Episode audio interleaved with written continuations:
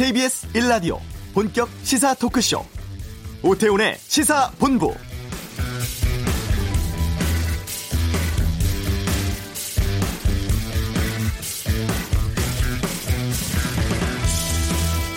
하노이 북미 2차 정상회담 닷새 앞으로 다가왔지만 이동 경로나 일정 등에 대해서 여전히 구체적인 내용은 밝혀지지 않고 있습니다. 1박 2일 동안 진행될 거다 이런 얘기 있었습니다만 최근 미국 쪽에서는 28일 하루만 진행될 거라는 관측도 나오고 있습니다. 북미 정상 간의 단독 회담, 뭐 식사, 대표단 배석 확대 정상회담 순으로 진행될 수 있다는 전망이고요. 다만 전날에 두 정상이 저녁 만찬을 함께하는 일정은 있을 수 있다는 예측도 나오고 있습니다.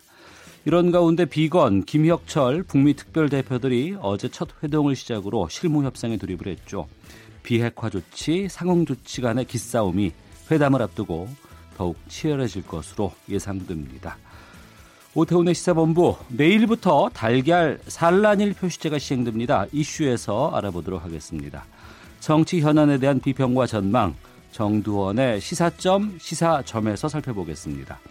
한 주간의 언론 보도 비평하는 와치독은 2차 북미 정상회담을 다루는 언론의 보도 행태 또 건강한 공영방송을 위한 시스템이 무엇일지 등에 대해서 다양한 의견 듣겠습니다. KBS 라디오 오태훈의 시사본부 지금 시작합니다.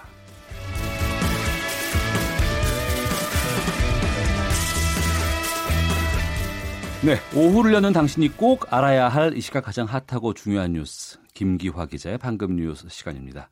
김기화 기자 어서 오세요. 안녕하세요. 예. 2차 북미 정상회담의 형식이 1차 때와 비슷할 거다. 이런 지금 예측 보도들이 많이 나오고 있어요. 네, 그렇습니다. 이, 원래가 27일, 28일 이틀 동안 만나지 않겠냐 이런 얘기도 있었는데 싱가포르 1차 회담 때와 같이 28일 하루만 진행되지 않겠냐 이런 관측도 나오고 있습니다. 네. 이제 뭐 근데 관례상 아까도 말씀, 오프닝에서 말씀하셨지만 공식 회담 전날 전날인 27일에 뭐 저녁 같이 먹고 뭐 그렇게 음. 분위기 좀 풀고 이렇게 한번 예열하지 않겠냐 이런 일정. 그러니까 김정은 위원장은 베트남 국빈 방문 때문에 좀 일찍 올 것 같고. 그렇죠. 그 트럼프 미국 대통령은 그 전날 온다는 일정들은 좀 나와 있는 거죠. 그렇습니다. 그래서 아마 당일에 뭐 저녁 정도 먹고 다음 날 본격적으로 얘기하지 않겠냐 이런 얘기가 나오고 있습니다. 그 미 고위 관계자에 따르면요 비핵화 방식에 대해서 북한이 점진적 조치가 아닌 신속하고 큰 걸음으로 움직여야 한다라면서 네. 어, 굉장히 좀 어, 뭔가 의미 있는 큰 결과를 기대한다 이런 걸 보였고요. 특히 이 북한의 핵 또 미사일 같은 이런 대량 살상 무기 동결을 우선순위 의제 중 하나다 이런 얘기를 했어요. 어. 그러니까 핵 동결 또 미사일 동결 같은 것이 논의가 나오지 않겠냐라는 것을 시사했습니다. 이 종전 선언에 대해서는 논의가 될까요? 아, 안 그래도 그 폼페이오 비 국무장관이 MBC 방송 NBC 미국의 NBC 네네. 방송에 출연했습니다. 그래서 종전 선언 또 주간 미군 철수가 정상회담 의제냐 이런 질문을 받았는데 회담 내용을 구체적으로 밝히고 싶지 않다라고 즉답을 피했습니다. 네. 뭐 당연히 그렇겠죠. 다만 이 북한의 핵 위협이 실질적으로 감소했다는 것을 확신할 때까지는 대북 제재가 그대로일 것이다라고 말했는데 여기서 좀 주목해야 될 게 어, 핵 위협이 없어져야 한다는 게 아니라 감소돼야 된다는 거예요. 아, 예, 예. 그러니까 어느 어느 정도만 보여줘도 이게 우리가 음. 줄수 있다 이런 의미거든요. 그래서 이 종전선언 그리고 주한미군 철수 두 의제가 어, 북미 정상 테이, 테이블 정상회담 테이블에 오를 것 같아 보인다는 이런 질문, 질문이 또 나오니까 북미 두 정상은 진정한 역사적 진정을 이룰 것을 희망한다 이렇게 애둘러서 말했습니다. 네. 그냥 보면 이게 그냥 하나만 한 말 같. 같이 보일 수도 있겠지만은 음. 이게 종전선언이 다루지 않을 것이다라는 말을 하지 않았기 때문에 네. 올려질 수도 있다라는 우회적인 표현으로 보입니다. 아, 하지 않았다는 건 또 올라 올라갈 수도 있다는 우회적인 표현일 수도 있는 거군요. 이 그렇게 좀 둘러봐야 이렇게 포괄적으로 봐야 됩니다. 알겠습니다. 3대 말은. 자, 4대강 조사평가 기획위원회가 금강, 영산강과 같이 다섯 개 보는 어, 다섯 개 보 가운데 세 개는 해체를 하고 두 개는 상시 개방해야 한다. 이런 결론 내렸다고요? 그렇습니다. 결국 뭐 다섯 개 다 없는 게 낫다 이런 결론인데요.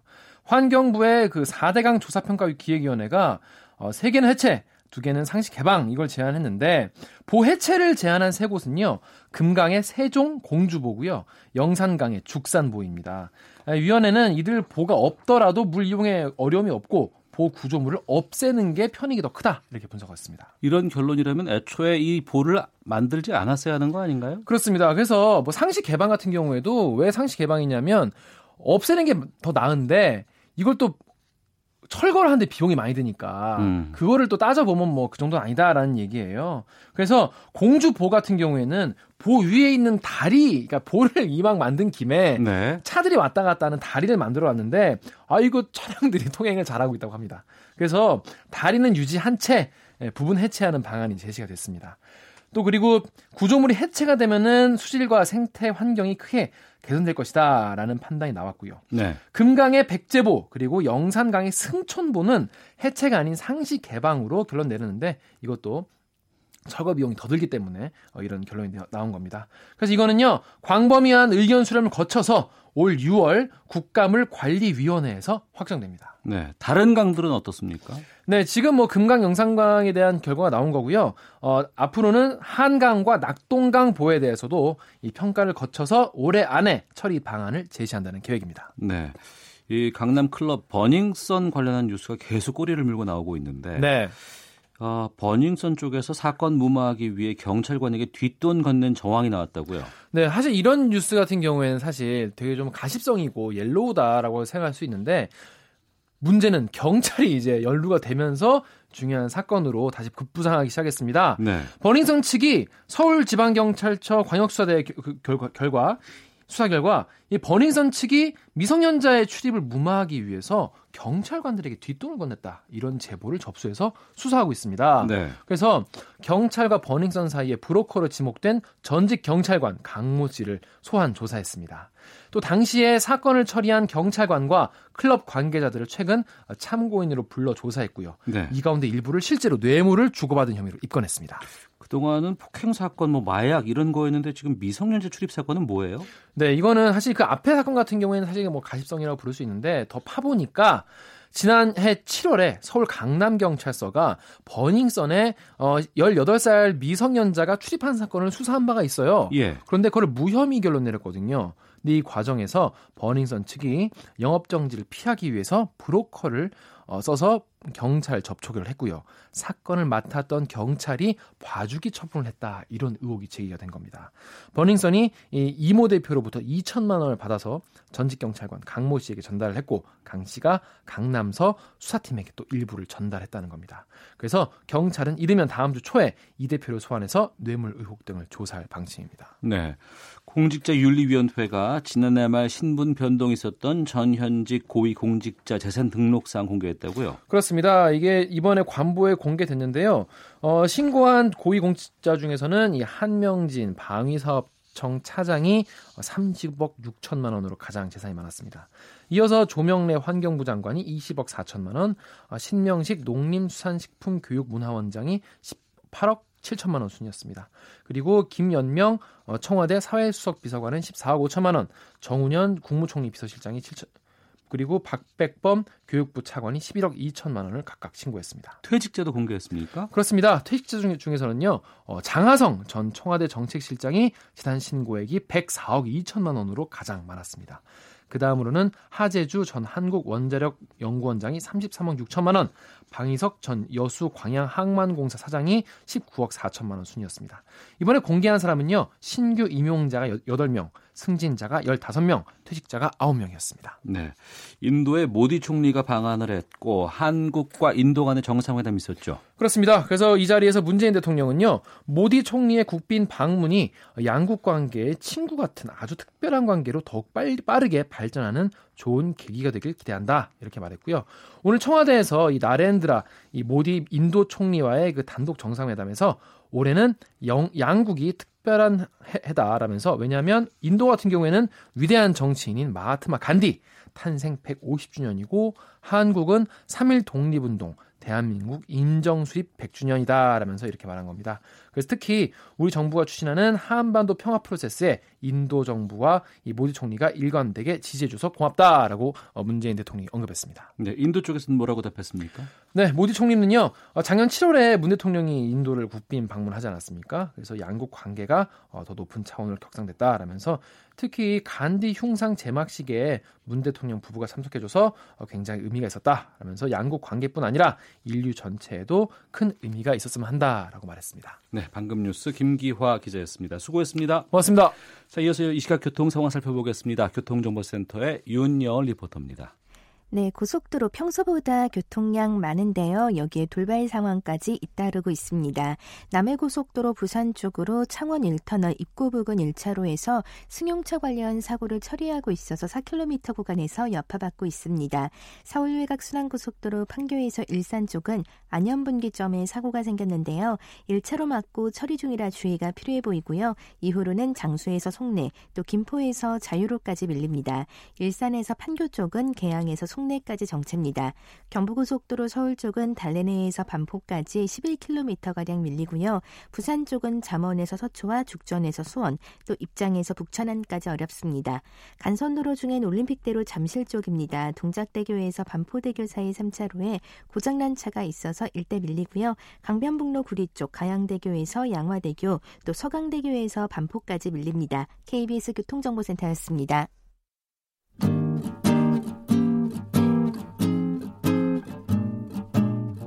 KBS 1라디오 오태훈의 시사본부 여러분의 참여로 더욱 풍성해집니다.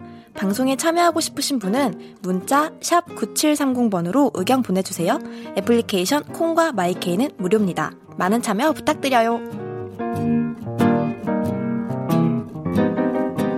달걀 좋아하십니까? 이 달걀 살 때 껍데기에 보면 그 한글도 적혀 있고 숫자도 적혀 있죠. 여기에 많은 정보가 담겨 있다고 합니다.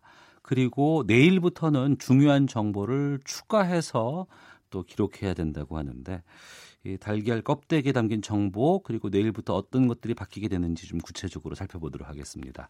식약처 식품안전표시인증과의 전대훈 연구관 전화 연결되어 있습니다. 안녕하십니까? 네, 안녕하십니까. 전대훈입니다. 예. 달걀 껍데기에 먼저 지금 현재는 어떤 표시들을 하고 그 표시는 무엇을 의미하는지부터 좀 알려주세요.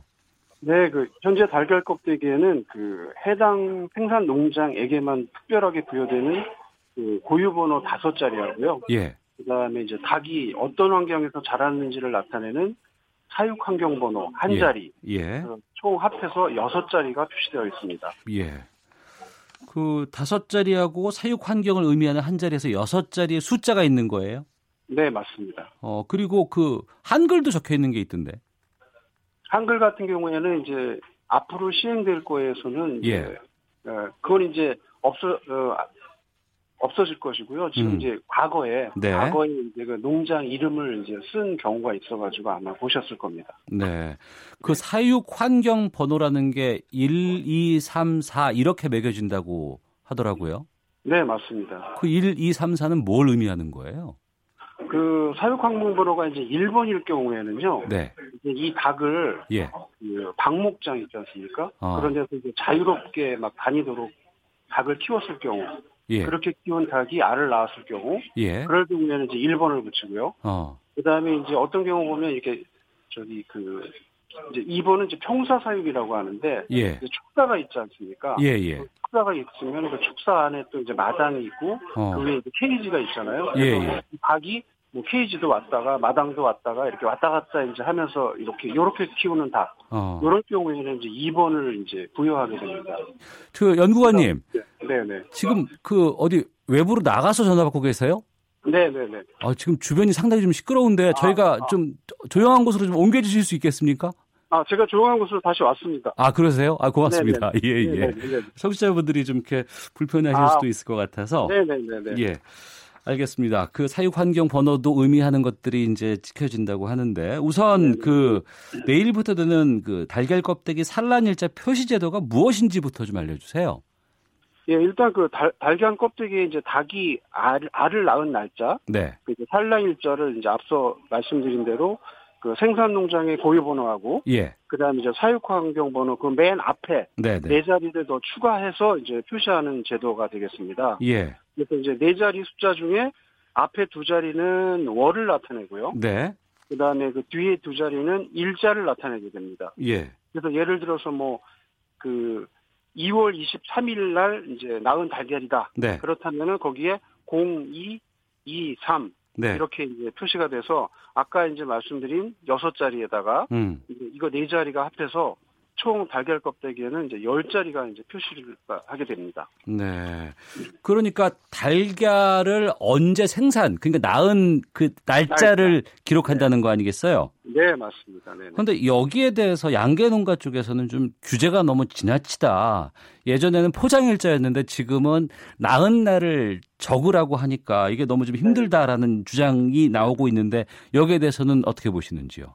근데 이제 어, 우리나라 같은 경우에는 이제 일부 농장에서 네. 그 AI가 발생한다거나 혹시 또 뭐 계란값이 떨어지면 이게 장기간 보관하다가 이제 문제가 해결되거나 뭐 가격이 오르거나 이러면은 이제 포장해서 판매되는 경우가 간혹 있었습니다. 예. 그래서 이제 원래 그 뭐그 포장지에 이제 우리가 유통기한을 이제 표시하고 있는데 네. 그 유통기한이라는 거는 원래는 산란일자를 기준으로 해야 되는 거 아닙니까? 그렇죠. 근데 이제, 예, 근데 이제 일부 농장에서는 어, 자기들이 이제 포장한 날짜를 기준으로 음. 표시하고 있기 때문에 이게 이제 예, 소비자들한테 이제 문제가 될 수 있어서 예. 이거를 이제 미연에 방지하고자 음. 좀 도입한 제도라는 것을 말씀드립니다. 예. 똑같은 제품 저도 살 때도 네. 하루 이틀 뒤에 그 일자가 찍혀 있는 거를 저는 또 선호할 수밖에 없거든요. 네, 그렇죠. 네. 현재 그러면 시중에 유통되고 있었던 달걀들은 지금 대략 산란인을 기준으로 했을 때 어느 정도 시간이 지난 달걀들이에요?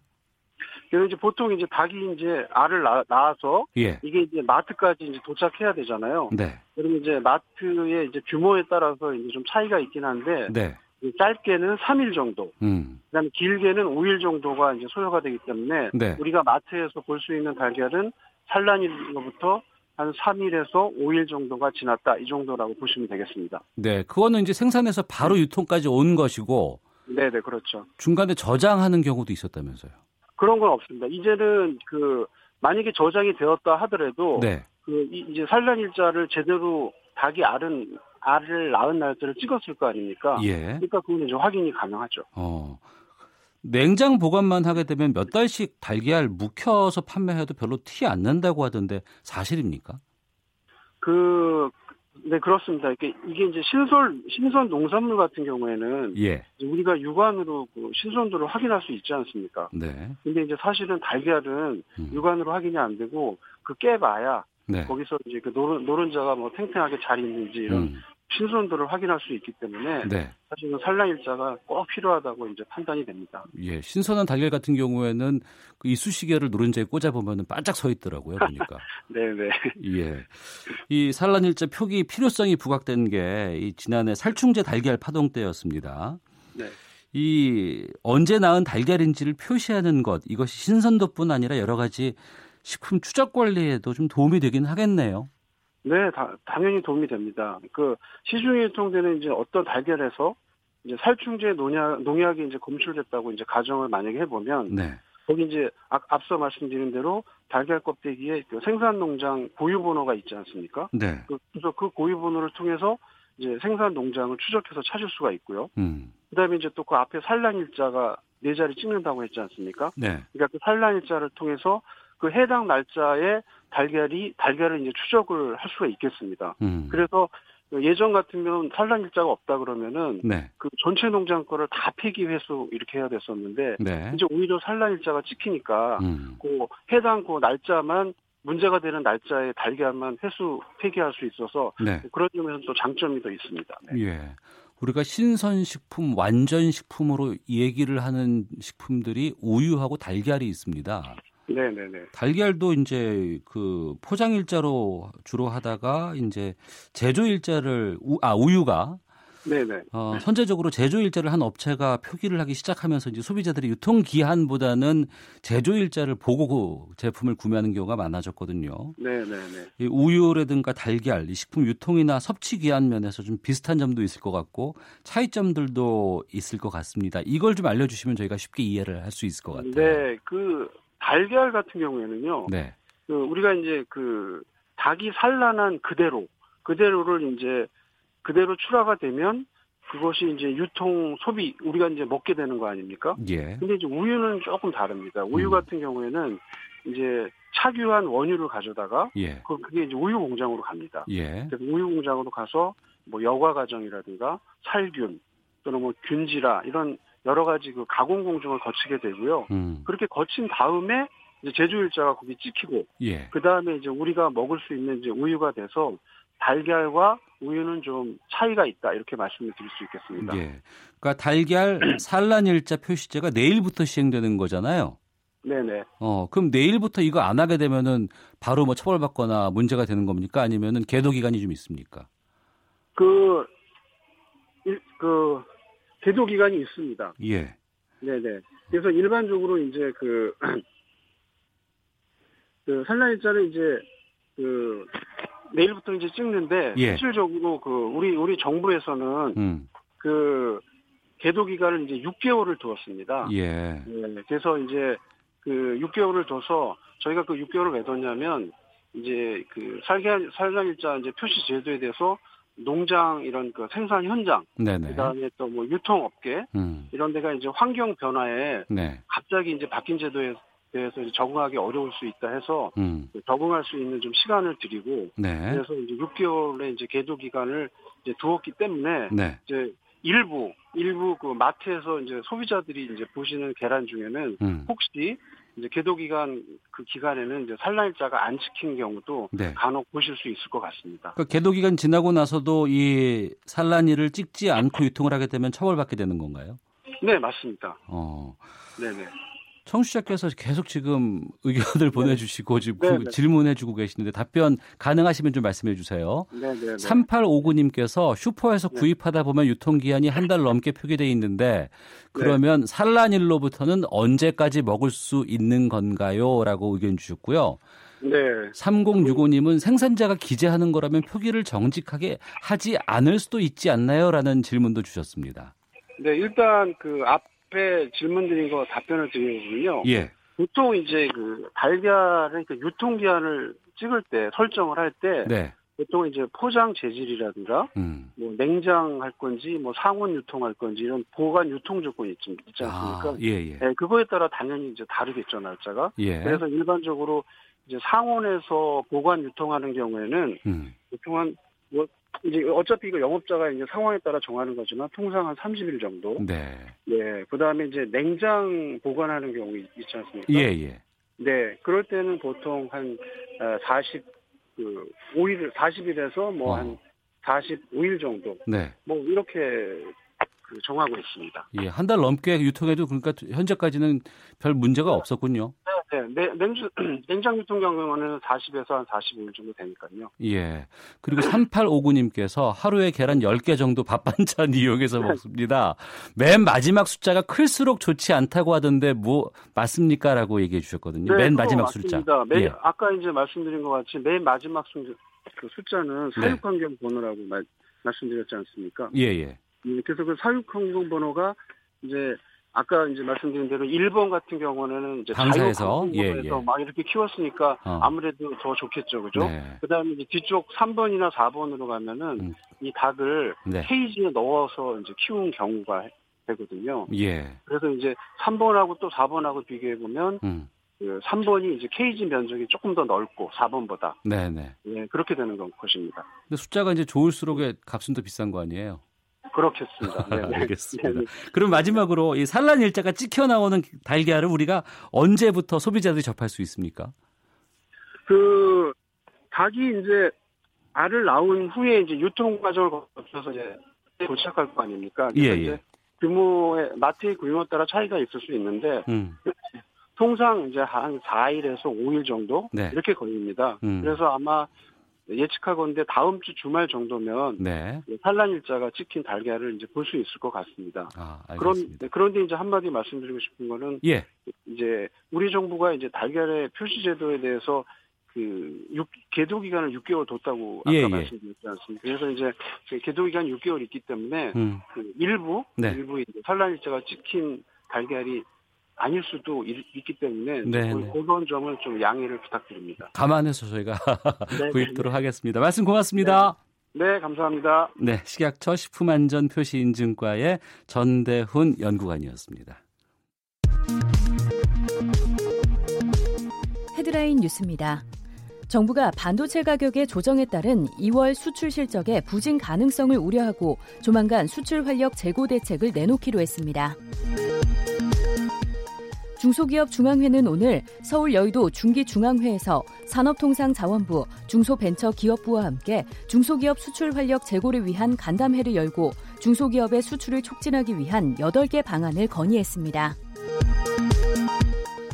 통일부는 3.1절 당일 남북 공동행사는 무산됐지만 기념일 이후라도 북측과 협의를 통해 공동행사를 추진하겠다는 입장을 밝혔습니다.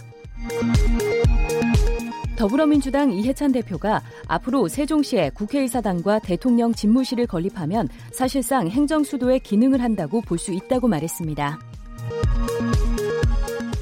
민주사회를 위한 변호사 모임이 박근혜 전 대통령과 아베 신조 일본 총리 사이의 전화 회담 내용을 공개하라며 소송을 냈지만 1심에 이어 2심에서도 받아들여지지 않았습니다. 지금까지 라디오 정보센터 조진주였습니다.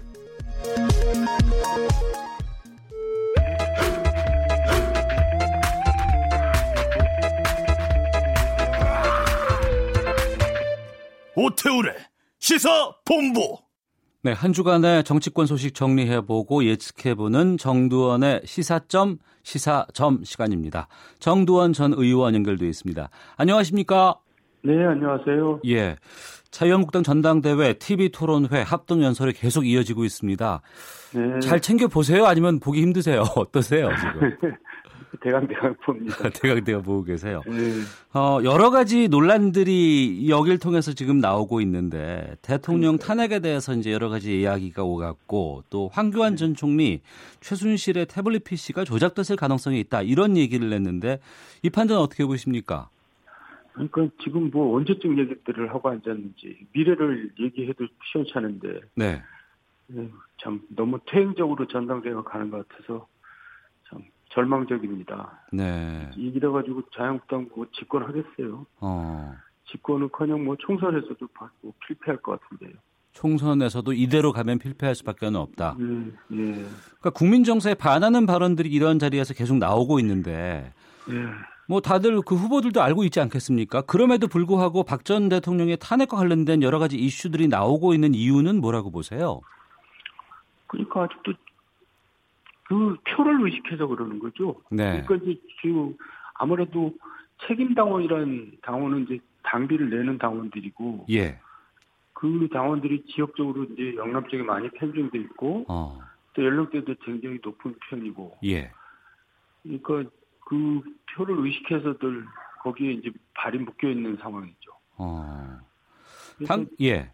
예, 자유한국당이 지금 국민들한테 비춰지는 모습이 음. 너무 박근혜 그늘에서 못 벗어나고 있다 이런 인식을 좀 이제 비춰지겠죠. 어, 당원 외 일반 국민에게는 좀 그런 부분들이 오히려 예. 마이너스의 효과가 있겠군요. 아유, 그럼요. 예.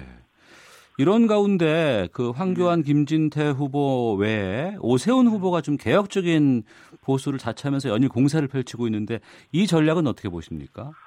이 전략보다가 어쨌든 뭐 이미 대세는 기울어진 것 같은데요. 예. 이 오세훈 후보는 이럴 때는 네. 이제 승패에 연연하지 말고 어. 이 당이 나갈 길에 대해서 그냥 자기 자, 소신 있는 목소리를 내는 게 더 중요하죠. 그래야지 후위를 기약할 수가 있죠. 아, 이런 현, 예. 면에서는 예, 빨리 당 이제 좀 입장을 바꿨으면 좋겠어요. 어. 왜냐하면 지금 자유한국당 뭐 대세가 그러니까 뭐 다들 줄을 다 그쪽으로 서버린 것 같아요. 네. 음. 하지만 당대표가 결정이 되고 나면 그 지금 현재 이런 활동들이 별 의미가 없을 수도 있잖아요.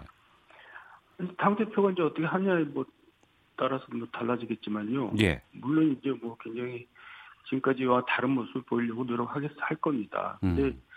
황교안이란 전 총리 그 책 그러니까 탄핵 총리라는 그 이미지가 이제 굉장히 국민들한테 아직도 깊게 남아 있는데 네. 그걸 벗어나기가 쉽지는 않을 것 같고요. 음. 또 본인도 제가 볼 때 정치적으로 이제 아직도 미주수이기 때문에 네. 어떨지 모르지만은 저는 총선 전 총선 전쯤에는 대표 체제가 저는 무너질 거라고 보는데요. 오래 가지 못할 거라고 봅니다. 총선 전에도 물론 무너질 수 있다. 예. 아, 그래서 오히려 오세훈 후보가 더 좀 개혁적인 아니, 아니요. 모습들을 그렇다고 오세훈 후보가 대안으로 되는 건 아니고. 아니 그러니까 그 이후에라도 후위를 예. 도모하기 위해서라도 그렇죠, 그렇죠. 아, 그런 방향으로 가야 된다. 예, 예. 알겠습니다. 지금 그 합동 연설회장에서 태극기 부대 존재감이 상당하던데요. 이게 실제로 음. 표로는 얼마나 반영된다고 보십니까? 표는 한 줌도 안 되죠. 근데 워낙 시간들이 많은 분들이고 그분들은 또 그동안 한 2년간 예행 연습들을 많이 해가지고 지금 나- 전당대회를 거의 난장판으로 만들고 있는데 네.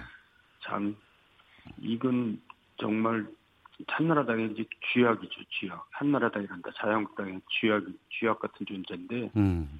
그리고 저는 태극기 부대 태극기 세력이란 말도 너무 태극기를 모욕하는 것 같아서 정말 듣기 싫어요. 아, 태극기를 진짜 존중한다면 그런 식으로 행동하면 안 되죠. 네. 한 줌도 되지 않을 거라고 말씀하셨습니다만 그렇게 과잉 대표되는 부분을 왜 의원들이나 후보들이 그렇게 어, 침묵으로 일관하는지에 대한 궁금증도 있거든요. 아니, 그, 뭐, 보- 공천 의식한다, 뭐, 또, 대표가 되면은 아무래도 또 뭐, 한 자리 또 의식할라, 뭐, 이- 이런 거에 빠져 있어가지고. 근데, 지금까지도 보면은, 자유한국당에서는 뭐, 목소리 내는 사람이 없어요. 예. 제, 제대로 뭐, 제, 목, 자기 소신 있는 목소리 내는 사람을 들어본 적이 없었고, 음. 저도 방송을 하지만, 네. 방송에 그런 분들이 나오려고 하지도 않고, 네. 또 섭외가 돼도 나와도 뭐 별로 이렇게 방송에 별 도움이 안 되는 얘기들만 하고 그러니까 음. 자유한국당의 그 면면들이 저는 한계가 있는 것 같아요. 네. 저희도 좀 의견을 듣고 싶어서 여러 곳에 좀 연- 연락을 좀 드리고 있는데 예. 도무지 잘 나오시려고 섭외가. 잘 안 되죠. 예, 잘 안 나오시려고 예, 제가, 하세요. 제가 잘 알아요. 그런데 이제 편파 방송이다 그러는데 뭐 어느 정도 그런 면도 있을 수 있지만은 일단 네. 편파적으로 안 나와요. 자유한국당 의원들은. 아, 예. 국민들이 그 국민들이 그걸 좀 알아야 될 것 같아요. 아, 섭외는 저희가 절대로 편파적으로 하지도 않고 방송도 좀 안 하려고 하고 있는데 예. 그런 가운데 오랜만에 그 이완구 전 총리가 한마디를 했습니다. 네. 어, 뭐, 여러 가지 사건에 연루돼서 무죄 판결 받은 지 1년 만에 이제 음. 이런 발언을 했는데 쓴소리도 하고 네. 이 배경은 어떻게 보세요? 아니 이제 말은 즉선 즉 맞는 말씀을 하셨는데 네. 이제 이완구 총리는 또 과연 자유로운가? 어. 박근혜 시절에 총리를 또 지낸 분 아니에요. 아, 그러네요. 그것도, 예, 예. 그것도 오래 하지도 않았고 예. 저는 뭐 거기에 대해서 그렇게 임팩트가 있을 수 없다고 생각합니다. 네. 이전 총리 등판으로 충청의 불씨가 좀 살아난다 이런 전망은 또 어떻게 보실까요, 그러면? 글쎄요, 별로 그럴 것 같지 않은데 잘 모르겠습니다. 예, 알겠습니다. 그분이 들으면 기분 나쁘시겠죠. 예. 정두원의 시사점 시사점 함께하고 있는데요. 5.18 폄훼 논란에 대해서 말을 아껴왔던 문재인 대통령이 이번 사태에 대해서 민주주의 훼손이자 나라의 근간을 흔드는 일이라고 비판을 했습니다. 이 직접 망언을 언급하고 비판한 배경 어디에 있다고 보시는지요? 아 니 진짜 지금 5.18을 부정하면은 지금까지 국가에서 여섯 차례나 네. 이제 조사해서 확인한 사실을 이제서 부인하면 어떻게 하겠다는 건지. 음. 그리고 그거는 뭐 의견도 아니고 가짜 뉴스죠. 네네. 가짜 뉴스에 현혹돼 가지고 지금 그런데 그 밑바탕에 또 지역 감정이 또 깔려 있고요. 예. 그래서 참 나라가 걱정입니다. 근데 음. 이 대통령이 거기에 대해서 한마디 한 거는 저는 맞는 얘기를 했다고 생각하고요. 예. 자유한국당에서 빨리 이런 조치를 여기에 대해서 단호한 조치를 취해야지 국민들이 납득을 하지 그렇게 네. 어영부영 넘어가면은 국민들이 납득을 하겠어요. 어. 그러니까 지금 지도부가 지금 역할을 못 하고 있는 것 같아요. 예. 이런 가운데 한국당 일부 쪽에서는 그 5.18 원로들과의 오차안이 있었지 않습니까? 그 대통령과. 예. 여기에 대해서 뭐 취지는 공감하지만 시기에 의문이 든다. 왜 지금이어야 했느냐 이런 이야기 또 나오고 있거든요. 그러니까요. 그 지금 하여간 뭐 갈팡질팡이에요. 제가 봐도. 네. 그러니까 자기가 다른 얘기보다도 5.18 문제는 음. 자유한국당 지도부가 단호하게 자르고 넘어가야 되는데 그걸 질질 끌고 또 전당대 이후로 밀어가지고 지금까지 사태를 더 악화시켰다는 데 있어서 책임을 져야 된다고 생각합니다. 네. 이런 가운데 어떻게 5.18의 뭐 이제 유공자 숫자라든가 국가 지원 등에 대한 여러 가지 뉴스들이 SNS 등을 통해서 빠르게 전파되고 있습니다. 음, 이 양상은 어떻게 보세요? 그러니까 그거를 다 정부가 뭐 엉터리로 일을 했다는 얘기인지 네. 그리고 그거는 이제 공개 여부는 재판으로 이제 그게 공개 못하도록 돼 있고 또 5.18만 못하는 게 아니라 다른 상저 뭐 고엽제라든가 또 다른 유공자들도 마찬가지로 공개 못하도록 돼 있거든요. 예, 예. 그러니까 그걸 억지 부리는 거죠. 음. 재판으로 결론이 난 사항이고 법적으로 그렇게 돼 있는데 그걸 어떻게 하라는 얘기인지 네. 법을 법을 고치라고 해야 되는데 음. 저는 뭐 그런 식으로 국회를 통해서 이제 법 추진을 하는 거는 뭐 가능하다고 보는데 네. 지금 현재 상태에서 불가능한 일을 해내라고 하는 거는 좀 억지 부리는 것 같아서 답답한데요. 예. 어, 지난주에 그 국회 차원에서의 제명 조치, 그러니까 한국당 외에도 전체 국회 차원에서의 제명 조치에 대해서 가능한 숫자가 유의미한 숫자가 나올 수 있다라고 전망을 해주셨어요. 예. 어, 현- 현재 국회 윤리위 차원의 징계안은 지금 합의되지 않고 있는 상황이고 네. 오는 28일쯤에 재논의할 예정이라고 하는데 이 부분에 대해서는 어떤 절차로 어떻게 합의가 돼야 된다고 보십니까? 일단 이제 그 이종명 의원 제명 문제는 일단 의원총회를 열어서 자유한국당 내부에서 결정을 해야 되는데 네. 의원총회 통과기는 어려울 겁니다. 아. 왜냐하면 3분의 2, 제적위원 3분의 2가 돼야 되는데 그 제가 볼 때는 오히려 그게 어렵고 예. 윤리 국회 윤리에서 만약에 합의를 해서 그게 뭐 이제 안건으로 올라간다면은 그거는 오히려 통과하기가 더 쉽죠. 네. 제주경 과반수니까. 어. 또 윤리 자체가 좀 이렇게 시간이 지연될 수도 있지 않을까라는 우려도 많이 나오거든요. 글쎄 이제 그 문제가 걸려 있는데 네. 어쨌든 이 문제를 질질 끄는 거는 자유한국당한테 이롭지 않아요. 음. 빨리 자르고 가야죠. 스스로. 예. 4969님이 정두원 전 의원님 직설 속에 통찰력이 살아있네요 라는 의견 주셨습니다. 아유 과분합니다. 예, 전화고 마치도록 하겠습니다. 고맙습니다. 네, 감사합니다. 예, 정두원의 시사점 시사점 함께 했습니다. 아, 뉴스 들으시고 잠시 후 2부에서 마치도록으로 만나 뵙겠습니다.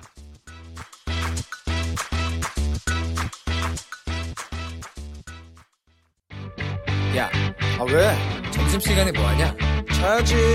야, 그러지 말고 이거 한번 들어봐. 아, 뭔데?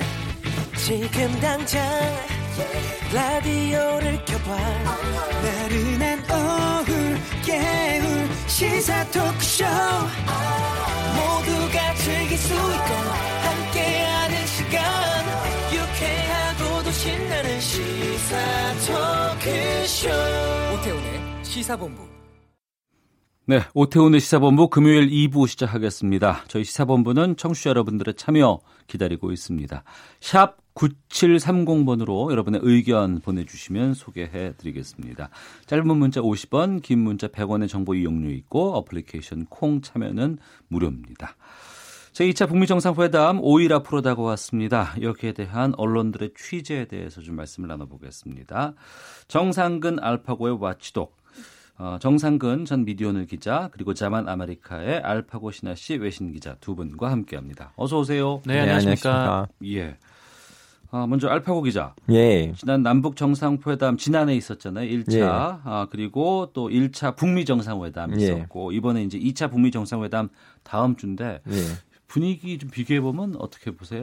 분위기는 그나마 좀 긴장이 덜 되는 상황이라고 생각해요, 개인적으로. 왜냐하면 1차 때는 어, 어쩌죠. 음. 뭐 어쩔래나. 어쩔래나. 그런 감정이었는데 네. 지금 어느 정도 아 그래도 뭐 기분이 좀 약간 잡혔구나. 음. 이제부터는 거기에다가 추가하면 되는구나 하는 그런 기분이죠. 네. 이런 큰 뭐 세계적인 행사 이벤트 이런 걸 앞두고 기자들 네. 많이 좀 긴장하게 되고 그러잖아요. 또 경쟁도 치열해지고요. 아, 네, 그렇죠. 뭐 아무래도 뭐 새로운 거를 먼저 뭐 전하면은 주목을 많이 받을 때이기도 하니까 네. 아무래도 이제 기자들 입장에서는 대목이라고 하죠. 이럴 음. 때를. 네. 네. 그렇습니다. 이번에 그 베트남 쪽에도 많이 좀 이렇게 가고 또 현지 언론에서도 많이 좀 이렇게 중점적으로 보도가 되고 좀 그런 상황인가요? 네, 뭐 그렇습니다. 뭐 현지 언론에서도 많이 주목을 하고 있는데, 근데 현지 같은 경우는 오히려 이 베트남 쪽에서 취재를 좀 자제해라 이런 지시가 내려온 모양이라고 하더라고요. 아 그래요? 네, 그러니까 일전에 이 김창선 북한 국무위원장이 하노이에 좀 일찍 도착을 해가지고, 예. 이 김정은 그 북한 국무위원장이 좀 음. 이렇게 베트남을 좀 돌아다닐 수가 있으니까 국빈 방문을 하니까 그 동선을 알아봤는데 그때 베트남 기자들이 좀 많이 몰려든 모양이에요. 어. 그러다 보니까 이게 정상의 일정을 수행하는 데 있어서 좀 비밀리에 해야 되는 측면도 있는데 음. 이 베트남 기자들이 좀 많이 붙으니까 좀 베트남 정부에 좀 요청을 한 모양이더라고요. 그래서 네. 이 베트남 정부 쪽에서 좀 근접 취재는 좀 자제해라 좀 이렇게 얘기가 나와가지고 음. 그때 이후로 이 김창선 부장 주변에 이렇게 베트남 취재진이 잘 안 보인다라고 하더라고요. 네. 뭐 베트남 현지 분위기는 그렇고 뭐 우리나라에서도 지금 많이들 이미 가거나 좀 음. 곧 있으면 이제 간다라고 하는데 뭐 보통 언론사에서 한 다섯 명 안쪽에서 뭐 취재진이 일간지 같은 경우에는 구성이 돼서 간다라고 하고 이 연합뉴스 같은 경우는 좀 굉장히 많이 꾸렸더라고요. 뭐 특별 취재단 규모가 뭐 78명인데 어, 현지로 파견되는 기자만 13명이라고 하고 어, 방송사들 같은 경우에도 이 KBS, SBS는 한 50여 명, 그 네. MBC는 한 80여 명, 그리고 이 중에서 이제 취재 기자는 한 15명 정도 이렇게 음. 꾸려서 간다라고 하더라고요. 굉장히 예. 좀 많은 인력이 투입이 되는 거죠. 어, 북미 정상회담 같은 것들이 있으면은 이제 뭐 방송 3사라든가 뭐 여러 가지 그 종편이라든가 이런 쪽에서는 뭐 뉴스 앵커들 현지로 보내서 거기서 특별 생방송에서 뒤에 보면은 여러 가지 그 음. 어, 나라의 아주 유명한 그런 구조물들 건물, 예. 이런 것들을 뒤에 이제 배경으로 찍고 이제 방송하고 하잖아요. 네. 이런 건 알파고 기자는 어떻게 보세요? 아니 그렇게 해야지 실 뭐 실감이 나잖아요. 네. 그, 래서 근데 그 이제 그 돈이 안 되는 사람들도 뒤에다가 초록색 점막을 넣고 다음에는 크로마키로 음. 음. 그런 식으로 길거리처럼 뭐 베트남 사람들 지나가는 식으로 하는 회사들도 있고요. 네. 이건 이제 그 회사들을 갖고 있는 스킬에 따라 음. 근데 사실은 이럴 때는 두 가지 목적이 있어. 하나는 진짜 그 2차 북미 정상회담에 대해서 얼마나 큰 어, 정보를 캐내느냐 이고요. 두 번째는 네. 이제 국제 행사이잖아요. 네. 뭐 이제 우리 회사가 이 정도 이제 기술이 생겼다. 우리는 이 정도로 음. 기술을 갖고 있다는 그런 경쟁도 있어요. 네. 그 기회를 누려서 이제 그 국제적인 언론 시장에다가 자신을 보여주고 가시하고 음. 그 시장에서 돈을 조금 더 벌자는 지지의 그런 어뭐 속마음도 있다고 생각해요. 네. 그게 아무래도 좀 유혹이 강한 게 평소 네. 같으면은 뉴스를 어 뭐 뉴스 있는지 봐야지라고 청취자나 시청자께서 이제 뉴스를 접하게 되는데 음. 이런 대형 이벤트가 있거나 대형 뉴스적인 어떤 가치가 있는 행사들이 있을 경우에는 어 꼭 한번 봐야지 관심을 더 갖게 되고 그럴 때마다 좀 차별화될 수 있는 것들을 많이 아무래도 방송사나 언론사 쪽에서는 좀 두- 둬야 되지 않겠냐 이런 기획들을 하고 있지 않겠어요? 네, 그렇죠. 뭐 기획들이 뭐 어떤 게 지금 준비가 되고 있는지 뭐 방송사 내부 사정은 잘 모르겠는데, 음. 근데 아무래도 좀 관심이 쏠릴 수밖에 없죠. 이렇게 많은 분들이 보시니까. 네. 근데 사실 이 보는 시청자들 입장에서는 뭐 그게 큰 자체는 크게 달라질 건 없어요. 왜냐하면은 그냥 있는 그 화면을 중계를 하는 형식이기 때문에. 근데 네. 다만 어, 이 방송사에서 뭐 어떻게 뭐 재밌게 하는지 뭐 어떤 패널들이 뭐 어떤 얘기를 하는지 좀 더 자기의 취향에 맞게 이제 선택을 하는 거고 음. 또 거기에 좀더 대중적이고 좀 더 이제 잘 준비된 그 방송사 쪽에 이 많은 분들이 이제 보시겠죠. 저는 일종의 박람회처럼 생각해요. 이런 행사들을. 박람회 네, 아니면 전시회. 아, 네, 네. 우린 이 정도로 방송 기술을 뭐 다양화했고 어. 이 정도로 우리를 성장시켰다. 음. 앞으로 우리를 선택해 주세요. 네. 그런 식으로 저는 받아들이고 있어요. 음. 그런데 이번 그 2차 북미 정상회담의 경우에는 1차 때라든가 아니면은 그 남북 간의 그 정상회담과는 다르게 구체적인 내용이라든가 일정이라든가 뭐 이런 진행 상황이라든가 이런 것들이 잘 공개가 되지 않고 있는 상황이에요. 네. 그러니까 그 부분들을 솔직히 원래는 취재를 해야 되는 것이 음. 기자들의 의무인 거잖아요. 네, 그렇죠. 근데 지금은 물론 이제 어 회담의 성공적인 개최를 위해서는 극비리에 제, 그쪽에선 준비를 하고 있을 것이고 음. 또, 또 기자들은 또 그걸 또 음, 빼지는 맞아요. 것이 또 자기들의 일이니까 지금의 현재 상황은 어떻게 판단하세요? 뭐 진짜 그 기자들 입장에서는 굉장히 뭐 복잡한 심경일 것 같다는 느낌이 드는 게뭐 네. 현지를 간 기자들도 그럴 거예요. 특히 이제 사진 기자들이 아마 그런 음. 고민을 많이 할 것 같은데 사진 기자가 예, 어. 이 동선을 알고 뭐 어느 쪽으로 올 건지 음. 좀 파악을 하고 심지어 이 회담 장소가 어딘지는 알아야 좀 가서 보고 아 이 위치에서 찍으면 사진이 이런 구도가 음. 나오겠구나 이렇게 생각을 할 텐데 네. 이게 지금까지는 뭐 아무것도 지금 알려져 있지 않은 상태이다 보니까 음. 그냥 일단 거론된 후보지들 중심으로 좀 가서 좀 사전 답사도 하고 좀 그런 모양이더라고요. 음. 네. 뭐, 뭐 취재 기자 같은 경우에야 사실 이 두 정상이 만나는 장면을 뭐 근접해서 취재를 하는 음. 거는 사실상 불가능하기 때문에 음. 뭐 일단 뭐 방송사 카메라나 아니면 마이크가 되면은 그걸 듣고 써야 되니까 뭐 그분들 같은 경우에는 뭐 TV를 보고서도 큰 문제는 없는데 이 촬영 기자나 사진 기자들 음. 같은 경우가 굉장히 좀 고민이 많을 것 같아요. 그럴 때는 주로 풀 기재단이 들어가죠. 왜냐하면 그렇죠. 예. 왜냐하면 생, 생각해보세요. 세계적으로 하나의 얼가니제이션인데 행사인데 거기에다가 모든 언론사들의 사진 기자들하고 에, 캠 기자들이 들어가면 다 붙을 수는. 그거 망 망해요. 그럴 때는 음. 그 한국에서도 있었듯이 그 1차 남북한 정상회담 때그 네. 무조건 그 양쪽 북한 쪽에서 한쪽 미국에서 한쪽 음. 와서 사진을 찍고 촬영을 하고 배포를 할 거예요. 음. 그래서 사람들 그걸 받았을 거예요. 솔직히 말하자면. 그래서 사진 기자들은 제가 너무 마음 아픈 거 뭐냐면 어차피 앞으로 언론이 쓸 사진들은 너무 뻔할 건데 네. 거기 가서 무슨 자별화를 하고 뭔가 다른 사진을 찍어야 되는데 그거 무엇인지를 모르고 가는 건데 음.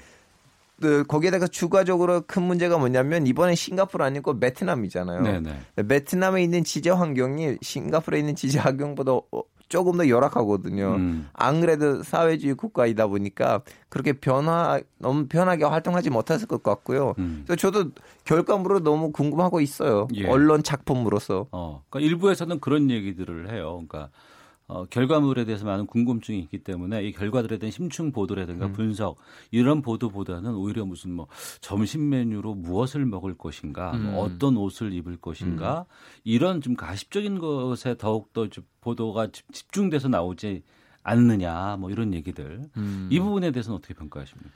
근데 사실 이 외, 그 외교 같은 측면에 있어서는 뭐 점심에 뭐 먹을 건지 뭐 어떤 동선으로 움직일 건지 이런 것들도 상당히 중요하다라고 하더라고요. 그냥 어. 뭐 회담을 하다가 뭐, 뭐 쌀국수 하나 시켜 먹자 막 이런 그, 그런 차원이 아니기 때문에 그래서 예, 예. 좀 이런 좀 주변에 있는 소소한 것들 뭐 소소한 소품들도 뭐 주목하게 되는 거는 좀 이런 대형 외교 일정 같은 경우에는 어쩔 수는 없는 것 같다는 생각도 좀 듭니다. 음, 알파고 기자. 아니 1차 1차 남북 회- 정상회담 때도 네. 어차피 그 문재인 대통령하고 김정은 구- 어, 위원장이 할 말이 음.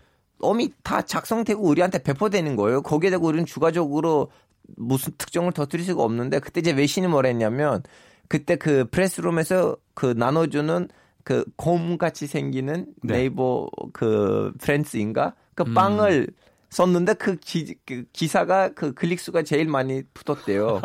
그래서 뭔지 아, 그런 기자들에게 배포된 어, 캐릭터가 들어간 빵. 예, 예. 아, 예, 말씀하세요. 그러다 보니까 이제 그것만 클릭수로 제일 많이 때렸대요. 음. 이제 그 어쩔 수 없이 네. 다들 어차피 똑같은 그 연설문을 받을 거고 똑같은 음. 영상에서 똑같은 화면에서 그걸 지지할 건데 어쩔 수 없이 그쪽 방향으로 지지를 해야지 뭔가 차별화를 한 거죠. 뭐. 음, 일정 정도 사람들의 관심을 끌 수 있는 여러 가지 가십거리라든가 네. 이런 부분들에 어, 반응하는 독자들의 어떤 그런 취향들을 무시할 수는 없지 않을까 싶기도 하네요. 네, 그렇죠. 아무래도 그날 기사들이 엄청 많이 나오고 네. 이 대부분의 기사들이 다 이 북미 정상회담과 관련된 내용일 텐데 어. 이 알파고 기자께서 말씀하신 대로 뭐 다른 뭐 일반적인 뭐 그런 발언이라든지 그런 거는 다 똑같고 이제 좀 음. 차별화된 기사가 또 궁금하고 뭐 그런 면도 있죠. 네. 하지만 또 그것만 다 나오게 되고 또 그거 거기에만 집중되면 그건 또 본질에서 벗어난 부분일 수도 있기 때문에 네. 접점을 좀 찾아야겠다는 생각이 좀 드네요. 알겠습니다. 정상근 전 미디어오늘 기자, 자만 아메리카의 알파고 신하 씨 외신 기자와 함께 한 주간의 미디어 비평 어, 서로 나누는 와치독 감시견 함께 하고 있습니다. 다음 주제입니다. 문재인 대통령이 암 투병 중인 MBC의 이용마 기자를 문병을 했습니다. 어, 이용마 기자는 2012년 MBC 공정방송 파업을 하다가 해고가 됐었고 5년 만에 복직을 했습니다만 어, 복직 전이었죠. 2016년 복마감 판정 받고 현재 투병 중에 있는데요. 대통령이 투병 중인 기자를 직접 문병한 것은 참 이례적인 일이잖아요. 네네. 음. 어, 대통령과 그 이용마 기자 간에 좀 여러 가지 인연들이 좀 있죠. 네, 뭐 이 얘기를 드리려면 2012년으로 좀 거슬러 올라가야 될 것 같은데 네. 당시 MBC에서 170일간 그러니까 긴 파업이 있었습니다. 이게 6개월간 정도 이어졌으니까 네. 상당히 긴 파업이죠. 예, MBC 보도 공정성이 훼손됐다라면서 이 김재철 사장의 퇴진을 요구하면서 벌인 파업이었는데 어, 이 파업 이후에 그 이용마 기자 등 예, MBC 언론인 6명이 해고되는 일이 있었습니다. 그리고 예. 어, 오랫동안 싸움이 있었고 뭐 사실 이 보도 공정성을 요구하다가 해고된 이 기자들 같은 경우에 뭐 하루아침에 일자리를 잃어버린 상태니까 음. 그 심경이 좀 어떻겠습니까? 좀 굉장히 좀 안 좋았는데 음. 이후에 이제 이용마 기자가 2016년에 복마감에 걸렸다라는 소식이 전해졌던 거죠. 네. 근데 이때 이 문재인 대통령이 참 미안했다라는 말이 좀 들렸어요. 그 네. 당시 뭐 후보 시절이었는데 음. 어, 본인이 2012년 대선에서 이겼으면 좀 고초를 조금 덜 겪을 수 음. 있었을 텐데 뭐 그러지 못했다. 뭐 그렇게 생각을 했던 모양입니다. 네. 그래서 2016년 12월에 박근혜 전 대통령이 탄핵이 되고 이 문재인 대통령이 당시 가장 유력한 대권 주자였을 때 음. 이 이용마 기자를 찾아가서 대화를 나눈 적이 있는데 그때 이제 뭐 언론 탄압의 앞잡이 노릇을 했던 뭐 간부들에게 책임을 좀 물어달라. 음. 이 공영방송이 이 정치권의 눈치를 보지 않고 뭐 제 역할을 할 수 있도록 지배 구조를 개선해달라. 뭐 이런 얘기를 했고 뭐 문재인 대통령이 약속을 했었어요. 네. 근데 이게 뭐 국회에서 좀 논의를 해야 될 사안이니까 좀 음. 논의가 진척이 좀 안 됐는데 이후에 이제 최근에 그 새로 임명된 윤도한 청와대 국민소통 수석이 예. 이 MBC 선배니까 MBC 후배인 이용마 기자를 보러 갔던 모양입니다. 그때 이제 이용마 기자가 이 문재인 대통령에게 전해달라면서 이 소득주도, 소득 주도 성장을 포기하지 말고 음. 이 공론화 위원회 방식의 국민 대표단 제도를 더 활성화해 달라 이렇게 주문을 했었는데 네. 어, 그에 대한 답을 주러 이 문재인 대통령이 직접 예, 왔다 간 것이죠. 네. 음. 아, 고생 많았습니다, 이용마 기자. 예, 좀 건강했으면 좋겠다는 생각이 좀 드는데. 그, 이 자리에서 방송사 사장 선임 과정에 대한 이야기가 오갔다고 들었습니다. 네. 예. 어, 공론화위원회 방식의 국민 대표단을 공영방송사 사장 으로 선임하는 이런 절차로 했으면 좋겠다. 그러니까 쉽게 말하면 시민 참여형으로 사장을 뽑았으면 좋겠다. 이런 부분인가요? 네, 뭐 그렇습니다. 이게 뭐 공론화위원회 방식으로 해보자면서 네. 이게 공영방송 사장 선임 과정부터 한번 도입을 해보자. 음. 그래서 여기서 잘 되면 뭐 이후에 뭐 검찰총장이든 뭐 경찰총장이든 뭐 권력기관장들도 이렇게 할 수 있지 않냐 뭐 이런 얘기였는데 네. 이 공영방송 사장 선임 과정부터 하자라고 했던 게 아마 뭐 최근에 MBC나 KBS 뭐 YTN에서 했던 것과 무관하지 않은 것 같아요. 뭐 음. 이전과 크게 달라지지 않은 제도였지만 네. 이 중간에 이 시민들의 의견을 묻는 장치를 한번 좀 끼워 넣어봤거든요. 네, 네. 어, 그리고 이제 새로운 사장이 선임이 됐는데 어 그때 이제 이전 같은 경우에는 새로운 사장이 선임이 되면 이 내부에서 막 출근 저지 투쟁하고 막 그 보통 그 난리 난리 이게 났었는데 이번 같은 경우에는 이렇게 뭐 시민들의 의견을 받아서 그 선임 과정에 좀 넣어 보니까 음. 좀 이게 무난하게 안착을 했다 뭐 그런 평가를 좀 받고도 선배님 그런 사례가 외국에 있대요. 시민이 직접 사장을 뽑는 사례가. 음, 이런 형태의 사례는 좀 없다라고 보여지는데, 근데 다만 좀 비슷한 것들은 있어요. 이게 뭐냐면은, 그러니까 어떤 특정한 이제 불특정한 이제 시민들을 뭐 모아가지고 이 사람들이 사장을 뽑는 경우는 없지만, 근데 어떤 시민들을 단체할 수 있는 시민 단체들이 뭐 공영방송 이사로 대거 들어간다거나 아니면은 음. 이 사장 추천 위원회 같은 거를 구성을 해서 뽑는 사례들이 있다라는 거예요. 그래서 이 독일 GDF 같은 경우는 이사의 수가 KBS보다 네. 엄청나게 많죠. 77명이 이사로 들어가 있고 음. 이게 비단 정치권뿐만 아니라 뭐 어떤 뭐 방송 관련 시민 단체 아니면 뭐 장애인 단체 뭐 학부모 단체 이런 단체들도 다 들어가 있다라는 거죠. 네. 뭐 이런저런 그 사례들이 있습니다. 그러니까 이게 법으로 규정 돼 있는 상황이기 때문에 이제 국회에서 이걸 처리해야 될 수밖에 없는 입장이지만 네네. 대통령이 뭐 단독적으로 할 수 있는 부분들도 아니고 하지만 아, 공영방송사의 사장을 시민들이 좀 참여해서 의견을 반영하는 것이 좋지 않을까라는 지금 주장들이 나오고 있는 거 아니에요? 네, 그렇죠. 어, 여기에 대해서 알파오 기자는 어떻게 보세요? 저는 완전히 이렇게 그 정치인을 뽑는 형태로 가면 안 된다고 생각해요. 왜냐하면 네.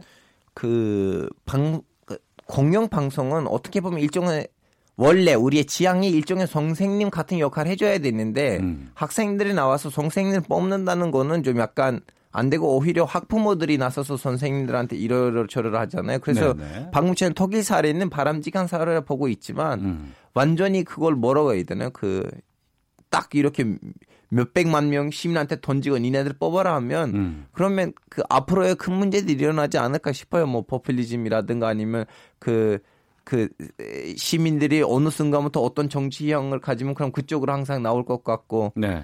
뭐 저는 BBC가 제일 마음에 들어요. BBC는 BBC, 예. 너무나 하나의 영국에. 이제 기관이 단체가 돼버리다 보니까 음. 이쪽에도 저쪽에도 끼우지 않고 그 안에서 돌다 보니까 네. 저는 지- 개인적으로 제일 바람직한 거는 BBC가 아닐까 싶어요. 음. 해외 공영방송 사장 선임과 관련해서 좀 뭐 조사가 된 게 좀 있나요? 뭐 말씀드린 대로 이제 GDF 같은 경우에는 뭐 77명의 이사진들이 모여서 선출을 하는 거고 네.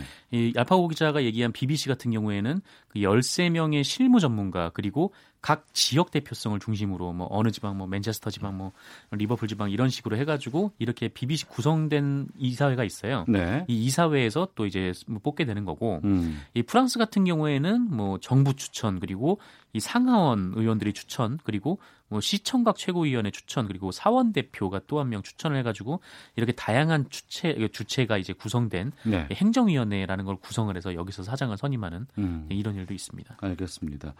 이 방송사 음, 뭐 지배 구조라든가 여러 가지 뭐 복잡한 면들이 좀 많이 좀 이게 연- 얽혀 있는 부분들도 있습니다. 또 과거와 비교해 봤을 때도 측면들도 있을 것 같고 최근에 그 판결이 하나가 좀 있었는데 그 노동조합 및 노동관계 조정법 위반 혐의로 재판에 넘겨진 MBC 그 김장겸 전 사장 여기가 그 징역 8개월 집행유예 2년의 징역형이 나왔어요. 네, 이 김장겸 씨는 이 대표이사였던 2017년 3월에 그러니까 MBC 대표이사였던 때에 이 노조원 9명을 본사 밖으로 격리한 그러니까 혐의가 있고 음. 이 안강한 씨 역시 이 대표 대표이사였던 2014년 10월에 이 당시 보도 본부장이었던 이 김장겸 씨와 함께 이 노조원 28명을 부단 정보하는 등 이 9차례에 걸쳐서 조합원 37명을 부단 정보한 혐의. 그러니까 그 뭐라 그러죠? 그거를 부당 노동행위. 네네. 네, 부당 노동행위 혐의로 재판을 받았는데 이 김장겸 씨는 징역 8개월의 집행유예 2년 그리고 안광한 씨는 이 징역 1년의 집행유예 2년을 받았습니다. 음. 오는 4월에는 그 이 김장겸 사장 전에 있었던 김재철 전 MB 사장에 대한 여러 가지 그 판결도 좀 예정돼 있다고요? 네, 뭐 이게 이제 블랙리스트 의혹인데 음. MBC에서 뭐 출연진들을 가려서 이 사람은 뭐 출연시키지 마라. 그러니까 실질적으로 불이익을 준 거죠. 이런 네. 뭐 블랙리스트 논란과 관련해서 뭐 그때 당시 이제 김재철 MB 사장 그리고 국정원이 공모했다라는 증거 자료가 이미 많이 나왔기 때문에 음. 지금 관련된 재판을 지금 앞두고 있습니다. 예. 공영방송사의 사장들이 이런 부분 때문에 재판받는 건 좀 안타까운 일인 것 같아요. 그렇죠. 아니 원래 뭐라고 해야 되는 그 일단 낙하산부터 문제예요. 첫 음. 끼운 첫 단추는 네. 잘못 끼운 첫 단추는 낙하산 사태였고요. 네. 오케이 낙하산인데도 정치권한테 배신을 하고 다시 한번 그 집단에다가 헌신을 하면 되는데 그것도 못 하시니까 음. 결국은 이렇게 안타까운 결과가 나온 거죠. 네, 어떻게 보면은 조금 더 앞서서 잘못 낀 단추는 이 공, 그 공영방송의 이사진이 네. 이 정치권만으로 구성이 돼 있다라는 점이 좀 가장 잘못된 거 맞아요, 아닌가라는 맞아요. 생각이 들어요. 네. 네. 저는 이- 방금 전에 그 MBC를 말했더니 이거 뭐냐면 MBC라는 거, 그 MBC 죄송합니다. BBC는 네네. 아, 자도 아니고 우도 아니고 가끔 뭐라고 해야 되나 그 너무 독특한 집단이 돼버린 거예요. 그러다 음. 보니까 사람들이 신뢰해요. 네네. 그러다 보니까 정부가 마음껏 건드리지는 않는 거예요. 음. 이러한 언론 집단들이 생겼으면 좋겠어요 한국에서. 언론을 정치권에서 아닌 권력에서 함부로 여기를 내가 어, 이용하고 싶다라는 생각 자체를 못 들게 언론이 독립적인 기구로 우뚝 서 있다 그러면은 그럴 일도 없겠습니다만. 네, 그렇죠. 그것도 언론인들의 자성이 또 필요한 부분이기도 하고요. 음. 음. 정권에 따라서 언론이 흔들리지 않기 위해서 이제 독립성 확보가 필수로 여겨지는데 월급도 올려줘야 돼요. 월급도 올려줘야 된다. 네. 왜요? 월급이 낮으니까 사람들이 여기저기 이렇게 흔들려요. 어 그래요. 한국 언론인들 월급이 적어요. 어. 솔직히 말씀드릴게요. 예. 아 그거는 다른 나라에 비해서 그런 예, 거예요. 예. 거기엔 동의 안 하시는 시민들이 많이 계세요. 뭐 작은 매체들까지 합치면은 네. 뭐 그렇게 그렇죠. 그- 그 차원에서, 따지면. 네, 얘기한 것 같습니다. 알겠습니다. 미디어너를 잘 모르겠지만 거긴 낮아요. 정치권에서 기득권 좀 내려놓고 공영방송 지배구조 개선을 좀 논의하는 절차가 좀 뒷받침됐으면 좋겠다고 하는데 여기에 대해서 한 말씀씩 좀 해주시죠. 먼저 정상근 기자. 네, 이 공영방송 지배 구조가 진짜 중요한 것 같아요. 아까 알파고 기자가 얘기한 음. 것처럼 이 BBC 같은 경우는 뭐 좌도 우도 아닌 좀 이상한 그- 그게 뭐냐면은 제가 봤을 때는 좀 그러니까 시민들의 목소리가 다양하게 반영되는 음, 통로가 그렇죠. BBC가 된 게 아닌가라는 생각이 좀 들어요. 그러니까 음. 우리나라도 좀 그런 방송이 필요하고, 그러니까 뭐 어떤 좌보 좌나 우보다는 좀 약자, 소수자 그리고 힘없는 사람에게 좀그 사람들에게도 마이크를 줄 수 있는 그런 공영 방송이 필요하고, 뭐 그런 공영 방송이 되는데 이 지배구조에서는 음. 정말 가장 첫 단추를 다시 제대로 끼는 방법이 아닐까. 네. 직업의 자존심을 느낄 수 있는 직업의 자존심 느낄 수 있는 환경을 만들어야 돼요. 네. BBC 기자들은 제가 여기 있는 기자들이랑 만났는데 그 아, 나는 BBC 기자라는 그 자부심 느껴지거든요. 음. 그 사람 누구한테나 무릎을 긁, 긁지 않을 거예요. 예. 이제 한국에서도 언론 환경을 그런 식으로 만들어주면 기자들이 그러한 자부심을 느낀다면 이 문제들이 어느 정도 해소되지 않을까 싶어요. 음, 알겠습니다.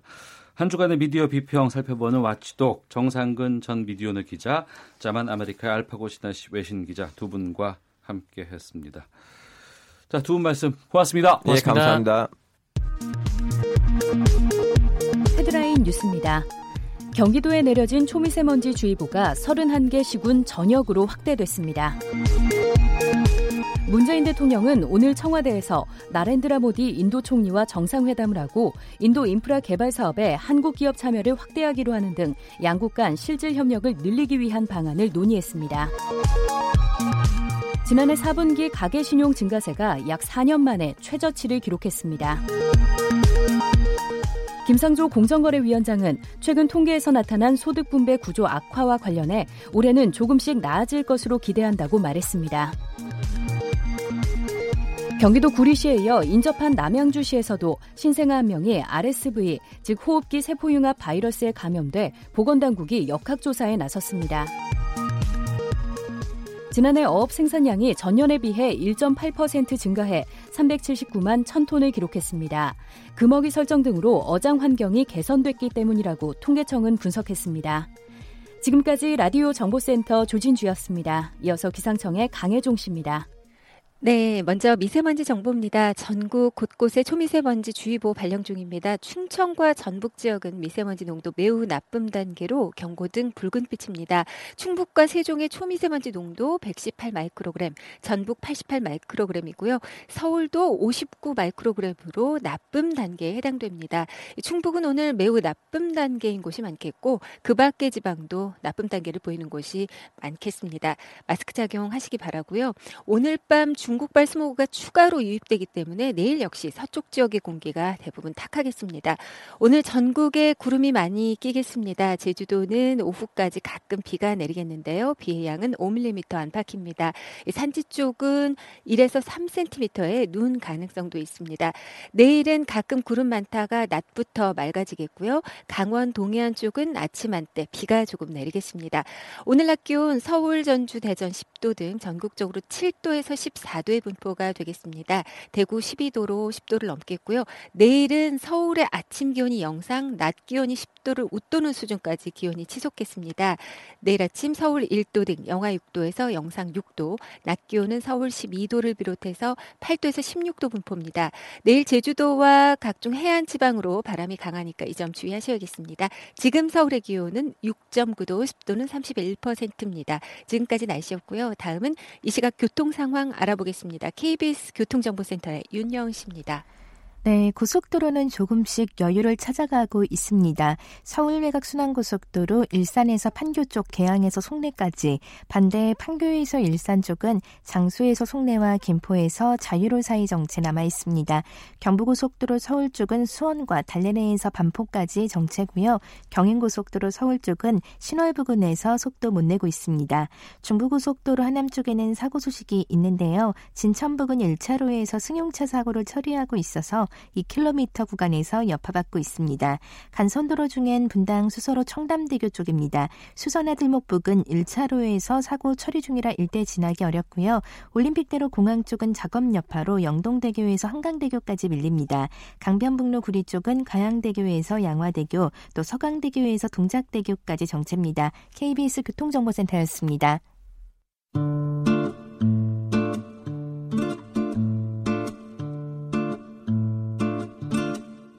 오태훈의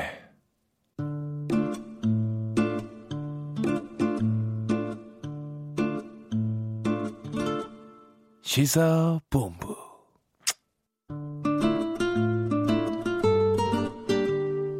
네, 1시 31분 지나고 있습니다. 시사본부 금요일 초대석 항상 준비되어 있는데요. 오늘은 경제 이야기로 좀 문을 열도록 하겠습니다. 구독이 2만 명이 넘고 에피소드 1,400개가 넘는 팟캐스트 팟빵 경제 분야 1위의 팟캐스트가 있다고 합니다. 그 시황맨의 주식 이야기의 진행자라고 하는데 이동훈 블루오크 대표와 함께 세계 경제 흐름 또 주식에 대한 여러 가지 이야기를 나눠보는 시간으로 오늘 초대석을 준비하도록 하겠습니다. 북미 정상회담이라든가 미중 무역 분쟁이라든가 거대 이슈들이 상당히 좀 많은 시점에서 우리 증시 어떻게 보는 것이 바람직할지 말씀도 나눠보겠습니다. 어서 오세요. 예, 안녕하세요. 예. 먼저 저희 청취자 여러분들께 간단히 자기소개 좀 해주시죠, 먼저. 예, 블로크의 대표 이동훈입니다. 뭐, 대학에서는 물리학 전공했고요. 네. 지금은 네. 이제 유능하신 존경하는 분 일곱 분 모시고 기업 분석과 종목 분석하는 그리고 시장 분석하는 블로코라는 회사 차려서 대표하고 있고요. 그리고 예. KBS는 31년 만에 출연하고 있습니다. 31년 만이요? 예, 예. 왜요? 아, 31년 전에 예. 그러니까 고등학교 이렇게 다니면서 촬영하는 비바 청춘이라는 프로그램이 있었습니다. 예, 예, 예. 네, 어, 비바 청춘, 예, 예, 예. 예, 거기에 제가 출연을 했었습니다. 아, 그러셨군요. 예. 물리학과를 나오신 분이 주식을 하시네요. 예, 그러니까 의외로 물리학과가 직공계에 좀 많이들 계십니다. 그러니까 예. 뭐 사물의 움직이는 원리를 저희가 분석하는 학문이다 보니까 음. 주식이 어떻게 움직이게 되나 주식 시장 어떻게 움직이나 이런 거 연구하는데 좀 도움이 되더라고요. 네. 어, 그렇게 해서 시작한 팟캐스트의 인기 방송이 시황맨의 주식 이야기. 예. 이건 어떤 방송이에요? 사실 이제 시황맨이라는 거보다는 주식 이야기에 저는 방점 두고 있는데요. 그러니까 네. 옛날 얘기해 주듯이 오늘 음. 시장에 이런 일이 있었습니다. 뭐 네. 해외 증시는 이런 스토리 때문에 움직였고 어. 우리 시장은 또 이런 이야기 때문에 오르고 내렸습니다라는 걸 옆에서 네. 옛날에 할머니가 옛날 얘기 해 주듯이 음. 편안하게 들려드리는 방송 그렇게 네. 생각하시면 될 것 같아요. 주식하면 민감한 얘기가 많이 있잖아요. 예, 예. 또 개별적인 종목에 대한 이야기가 나올 수가 있고 제품에 대한 거, 상품에 대한 거, 예. 돈 버는 거에 대한 거. 종목 추천 같은 것들은 안 하시는 거죠? 종목 추천을 하려면 네. 절대적인 조건이 있어야 됩니다. 제가 어. 전지전능하게 잘 맞춰야 되는데 네. 그러지는 못하거든요. 그리고 어. 종목 추천 자체가 상당히 민감하게 또 남의 자산을 또 직접 움직일 수 있는 사안이 될 수 있기 때문에 예. 방송 취지에 맞지 않아서 추천은 안 하고 있습니다. 예. 이 증시하시는 분들 보면 미국 증시가 열리는 시간이 있고 예. 또 우리 증시가 열리는 시간이 있고 예, 그래서 밤낮이 없는 분들이 많이 계시더라고요. 예, 예. 그러면 이동훈 대표도 마찬가지입니까? 저도 평소 그러니까 평일 주중에는 12시에 자서 어. 5시 정도 전후에 일어나거든요. 그래서 예. 이제 미증시 개장하고 나서 초반에 움직이는 동향 보고 어. 미증시 마감하기 전에 일어나 가지고 또 이제 동향 보고 그런 식으로 일상 보내고 있습니다. 예. 주로 어디에서 방송을 어떻게 하세요? 방송은 이제 주로 사무실에서 많이 하고요. 그러니까 음. 이제 부득이 이제 안 나가지는 날이 좀 있어가지고 네. 그리고 그때는 이제 집에서도 이제 덜어 합니다. 근데 음. 저희가 이렇게 정식적인 스튜디오 같은 게 갖출 수가 없잖아요. 네. 그러다 보니까 이제 PC에 녹음이 되는 프로그램을 설치를 해서 음. 그 녹음되는 설치 프로그램을 통해서 이제 방송을 하고요. 네. 가끔은 도저히 그럴 수 없는 상황이 있습니다. 저도 이제 외부에 나가거나 아니면 이제 무슨 일이 있거나 그럴 때는 전화기로 녹음을 하고요. 심지어는 한 두세 번 정도는 차에서 녹음한 적도 있습니다. 아, 그래요? 예, 예. 어. 아이디가 초자에서 타자로라는 아이디 쓰시는 분께서 어서 오세요 시황맨 KBS 두 아. 번째 출연 축하드립니다. 이거 아시는 분 아니시죠? 필 저기 예명은 제가 어디서 본 거, 예, 아, 저번에 아는 분 같은데요. 아, 아는 분 같으세요? 예. 정, 직하게 말씀해 주셔서 아니, 고맙습니다. 예, 제가 아는 분 같아요. 커뮤니티에 예, 같은 예. 커뮤니티에 계신 분인 것 같아요. 아, 예. 어, 저희가 모신 이유가 국내외 증시 현상을 좀 쉽게 분석해서 실제 주식 투자에도 많은 도움을 주신다고 들었어요. 이런 그 증시 현상 분석하는 것 이런 부분도 어려운 부분도 참 많이 있을 것 같은데 전망 틀릴 때도 많이 있지 않습니까?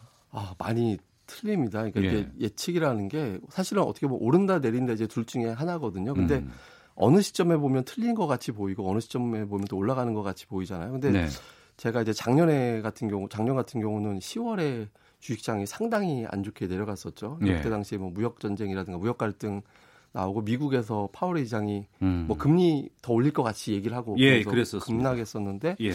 그때는 이 정도 되면 이제 그만 하락할 것 같다라는 식으로 저도 봤었거든요. 근데 음. 그 이상 하락이 나오다 보니까 바닥이 안 보일 정도로. 예, 그때는 금융위기 때 2008년도 금융위기 수준으로 내려갔었는데 그 정도까지는 저희도 예측을 못했었거든요. 그러니까 예.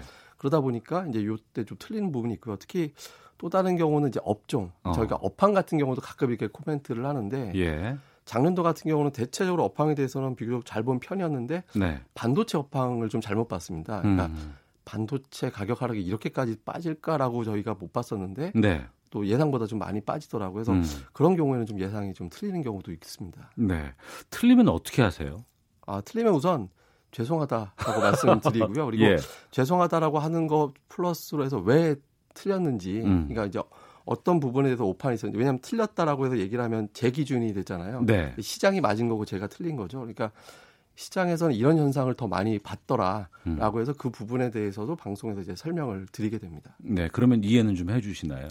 이해해 주시는 분도 계시고요. 어. 그러니까 한 3, 4% 정도 되는 비율 정도 되시는 분들은 그냥 네. 계속해서 불편하다. 어. 예, 잘못 틀렸다라는 걸 계속 지적해 주시기도 합니다. 예. 그러니까 증시라는 것이 경제 바로미터일 수도 있고 선행으로 반영될 수 있는 부분들도 있을 것 같습니다. 예. 그렇기 때문에 여러 가지 주요한 것들을 미리 찾아보고 또이 현재 시점이라든가 또 앞으로의 전망 같은 것들을 예측해야 되는 부분이 때 어려운 부분들이 많이 있는데 주로 어떤 것들을 집중적으로 보고 그걸 전망하세요? 우리가 이제 보통 보려면 큰 흐름부터 먼저 봐야 되거든요. 그러니까 이제 우리가 보통 주식시장 보면 방향성이라는 말을 합니다. 그러니까 네. 올라간다, 내려간다라고 하는데 이 방향성을 결정짓는 거 결국엔 돈 문제거든요. 음. 그래서 네. 이제 이렇게 저희는 판단을 합니다. 그러니까 주식시장을 비롯해서 이제 경제 전체적으로 볼 때 이 돈을 좀 가져가서 써봐. 음. 라고 얘기하는 국면이 만들어질 때, 예를 들어서 뭐 금리를 내린다든가, 네. 이제 국가에서 돈을 계속해서 풀어서 돈을 갖다가 이제 푸는 형태로 간다. 이렇게 되면, 아, 주식 시장도 돈이 비거에 채워지니 올라가겠구나. 이렇게 판단을 하는 거고요. 예. 반대로 아무도 돈을 안 빌려주려고 할 때, 이를테면 우리나라 IMF가 될 때 돈 구하기 어려운 상황이잖아요. 네. 그리고 2008년도 금융위기 같은 경우도 국가 대 국가들끼리도 서로 돈 못 빌려주니까 이제 금리가 치솟게 되고 음. 그때 당시 우리가 자주 들었던 말이 신용경색이라는 네, 예. 말이었거든요. 그러니까 신용경색. 예, 예, 그러니까 예. 상대방을 못 믿으니까 돈을 어. 못 빌려주는 이건 돈이 계속 줄어드는 상황이 되잖아요. 그래서 네. 이런 줄기부터 먼저 파악을 해봅니다. 그래서 음. 현재 돈이 계속해서 모일 수 있는 구간이니까 이걸 보고요. 두 번째는 그 돈을 모이게 하거나 아니면 줄어들게 하는 절차가 바로 정책이거든요. 정책. 예, 그러니까 정책은 국가에서 하는 정책이 있고 예. 중앙은행이 하는 정책이 있습니다. 예. 그러니까 통화정책, 재정정책이라고 우리가 보통 그러죠. 근데 이 정책이 돈을 푸는 쪽으로 가는지 어. 아니면은 이제 회수하는 쪽으로 가는지에 따라서 주식시장이 단기로는 좀 다르지만 중장기적으로 보면 그 방향대로 좀 움직이는 경향이 있거든요. 그래서 예. 뭐그 부분을 중점적으로 봐서 자금 동향과 음. 정책을 우선시로 보고 있습니다. 예.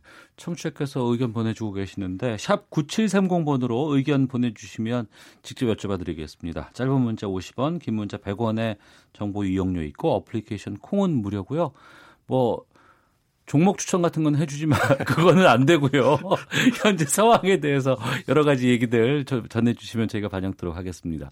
854 하나번 쓰시는 분께서 이른바 작업이라고 하거나 작전 세력 이런 것에 의도적인 개입들이 증시에 있다고 하는데 이거 어떻습니까? 라고 문의 어, 주셨거든요. 작전을 어디까지 작전이라고 하는지에 따라 좀 다른 것 같은데요. 그러니까 네. 우리가 보통 어떤 정보를 먼저 받아들여서 주식을 먼저 사놓고 음. 어차피 그 정보는 나올 거니까 이제 미리 사놓고 있다. 이거를 작전으로 두느냐? 네. 아니면 우리가 이제 호가 조작을 해가지고 조작. 예, 그러니까 어. 보통 보면 마치 많은 매수세가 있는 것 같이 조작을 해서 저 종목을 샀으면 좋겠다라고 해가지고 다른 사람을 유도해서 네. 올라가면 거기다 대고 거기다 대고 이제 매도하는 경우도 좀 있거든요. 근데 음.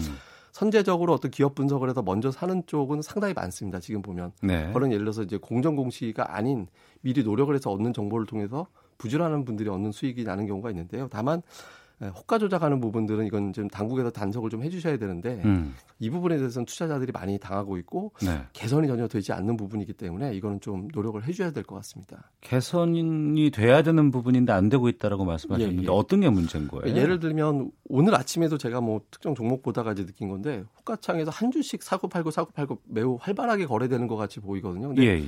이런 종목은 누군가 매수하겠다는 게 아니라 어. 순식간에 주가가 올라갈 것 같이 포장을 해서 그 위에다 매도를 걸어놓고 다른 투자들을 유도를 해서 매도하는 거거든요. 예, 예. 이런 거래가 투자들이 일상적으로 보게 되는 겁니다. 근데 음. 이런 거래 못하게 막아줘야 되는데 네.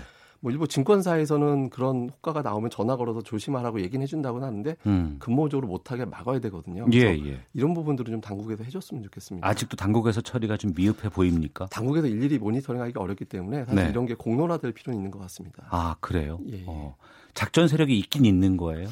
조작하는? 저는 뭐 있다라고 보고 있습니다. 아 그래요? 예, 예. 그럼 당국의 책임이 좀 있어야 되지 않을까 싶은데요. 감시를. 감시를 예, 예. 알겠습니다. 다음 주에 북미 정상회담 있잖아요. 예. 이런 것들도 주식에 큰 영향이 될 수 있는 중요한 변수죠. 그럼요. 그러니까 어, 북미 정상회담이라는 건 우리나라 입장에서 보면 네. 그러니까 중장기적으로 상당히 중요한 이벤트가 될 수 있습니다. 그러니까 음. 우리나라가 보면 자산 가치나 네. 실적 가치 대비 미국 기업들하고 똑같은 취급을 못 받거든요. 네. 그러니까 예를 들어서 뭐 자산 가치를 따져놓고 본다면 거의 절반 가격, 음. 다음에 이제 실적 가치 따져놓고 한50% 정도 할인돼서 거래가 됩니다. 더 싸다라는 얘기죠. 네. 근데 거기에 대한 여러 가지 리스크가 있을 겁니다. 그러니까 수출 지향적이기 때문에 갑자기 경제가 이제 경기에 민감해질 수 있다라는 사안. 그러니까 또 하나는 북한 리스크. 그동안에 음. 이제 여기는 전쟁 날 수도 있으니까 혹시 모르니까 좀 조금만 투자하자 이런 게 좀 있거든요. 근데 예. 이런 우려감을 희석시켜 줄 수 있는 재료가 되거든요. 그래서 음. 만약에 이제 북미 정상회담이 잘 돼서 네. 우리나라의 전쟁 리스크가 완화가 되고 음. 그다음에 또 기업들이 결국에는 이제 북한에 들어가서 또 사업을 하게 되거든요. 네. 현재 상장사들이 들어가게 될 겁니다. 그러면 그 기업들의 외형이 확대되는 계기가 될 수 있거든요. 그래서 주식 가치가 올라가는 계기가 될 수 있습니다. 음. 손상병님, 안녕하세요. 매일같이 시황맨의 주식 이야기 안 들으면 잠이 오지 않는 전업 투자자입니다. 전업 투자자가 올려주셨고, 7934님, 이동우님 쉽게 쉽게 설명해 주셔서 귀에 쏙쏙 들어오네요. 라고 얘기해 주셨습니다. 종목 사고 팔면서 오르면 내 수익이 나는 거 아니겠어요? 예, 예. 근데 이제 해외 여러 가지 경제 상황이라든가 정책 같은 것들이 내 종목에도 영향을 끼친단 말이에요. 예. 살펴봐야 되는데 미중 무역 분쟁 이런 것들이 우리에게도 갑자기 영향을 주기도 하고 예. 뭐 화이 사태라든가 뭐 이런 부분들이 내 종목에 갑자기 영향을 준다는 건 일반 투자자들로서는 이해하기 힘든 부분이기도 하거든요. 예. 이런 것들은 우리에게 어떤 영향을 주는 거예요? 어, 작년도 같은 경우 보면 그러니까 우리나라 증시가 중국과 더불어서 가장 부진했거든요. 네. 근데 이제 연결 고리를 생각해 보면 우리나라하고 중국하고 엮을 수 있는 거는 무역 전쟁이었습니다. 그러니까 네. 우리나라가 미국, 중국에 상당히 수출 많이 하는 나라인데 두 나라가 서로 관세를 높이면 음. 우리나라가 중국에 수출 많이 하지만 중국의 제품, 철강 화학 제품 팔아서 거기서 중국에서 가공을 해서 또 미국으로 가거든요. 그러니까 네. 두 나라가 싸우면 우리나라는 손해가 되는 거죠. 근데 음. 이 나라가 만약에 화해를 하게 된다면 네. 그런 타협이 되게 된다라면 우리 입장에서는 기회가 되는 거고요. 음. 다음에 또 한 가지는 이 대결을 통해서 우리가 얻게 되는 것이 중국이 더 개방될 가능성이 높거든요. 그리고 네. 중국이 이번에 이제 어떻게 보면 미국한테 치욕적인 상황이 있다라고 볼 수 있는 거죠. 예. 미국한테 일방적으로 좀 당하고 있는 거기 때문에 음. 그러면 중국이 이걸 탈피하기 위해서는 자국의 내수 시장을 많이 키워야 될 겁니다. 네. 수출 덜해도 될 정도로. 어. 그럼 우리 입장에서 가장 가까운 나라이기 때문에 중국인들이 필요로 하는 제품을 수출할 수 있거든요. 그래서 음. 이런 부분들이 이제 해결될 수 있으니까 네. 무역 갈등 같은 경우 상당히 우리나라에는 우호적인 재료가 되고요. 제가 음. 하나 이제 에피소드 하나 설명을 드리면 예. 이게 우리나라 이제 언론에는 잘 보도가 안 된 건데 작년도 12월 24일에 어떤 일이 있었냐면 그러니까 트럼프 대통령이 백악관에 앉아서 네. 트위터를 계속 올렸습니다. 트윗을 올렸는데 예, 예. 거기서 뭐 파월 의장 공격하고 뭐 음. 이런 내용들을 막 올리고 하면서 주식시장이 갑자기 이제 급락을 했거든요. 아 트럼프 대통령의 트윗 때문에. 예, 그때 예, 이제 그렇게 투자들이 봤습니다. 그때 당시에. 근데 그때 시장이 빠진 걸 보고 트윗, 어, 트럼프 대통령이 놀라서 음. 월가에 있는 유명한 투자자한테 전화를 했답니다. 네. 전화해가지고 왜 시장이 이렇게 되느냐, 어떻게 하면 좋겠냐라고 물어봤는데 그 어. 월가의 투자자가 이제 조언하기를 미중 간의 무역 협상을 타결을 해라. 예. 다음에 연준을 공격하지 마라. 이렇게 조언을 했다라는 거예요. 근데 음.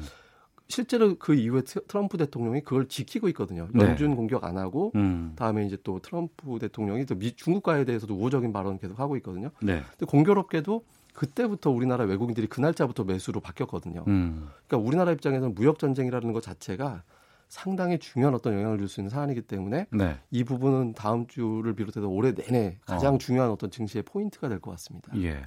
9087님, 아침 저녁으로 팟캐스트 들으며 많이 배우고 있습니다.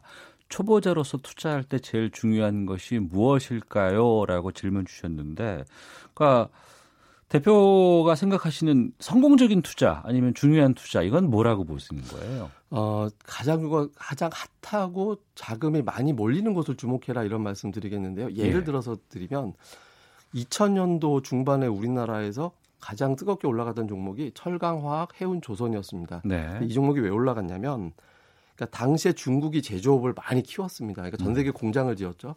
그러니까 공장 짓는데 중국에서 엄청나게 키우니까 원자재 넘어가야 되니까 철강 화학이 강한 거고 원자재를 실어 나르는 산업이 조선과 해운이거든요. 네. 이런 식으로 스토리가 만들어지면 거기에 돈이 몰리거든요. 그래서 시장에서 지금 가장 돈을 많이 투자하려고 하는 산업이 뭔지 이 부분을 자꾸 중점적으로 찾아보시면 되는데 어 그거는 이제 잘 보시면 증권사에서 매일 리포트가 쏟아져 나오는데 특정 업종이 좀 집중이 많이 됩니다. 그러니까 음. 그런 업종들 중심으로 그러니까 너무 소외되는 쪽보다는 네.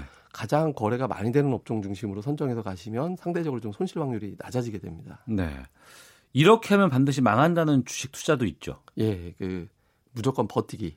버티기. 예, 그래서 아, 손절하라는 거 지키지 않고. 예, 그러니까 이게 투자자들이 보통 그런 얘기 하잖아요. 그러니까 특정한 종목과 결혼하지 말라고 네. 그런 얘기 많이 하는데 이상하게도 어떤 주식을 한번 갖고 있게 되면 그 회사 실적이 나쁘게 나와도 아, 이번엔 일시적으로 나쁜 거야. 음. 좋은데 다음으로 미룬 거야 이런 착각을 하게 되거든요. 근데 네. 그렇지 말고 실제로 그런 경우도 있긴 합니다. 그런데 그렇다 치더라도 내가 예상하는 숫자와 완전히 다르다면 과감하게 이제 매도를 해야 되는데 음. 그렇지 않고 그냥 마냥 버티거든요. 그러면 네. 주식시장에서는 손실이라는 게 뭐 반토막 이상 나는 경우도 많거든요. 그래서 음. 버티기가 가장 손실 나기 쉬운 그런 방법인 것 같습니다. 네.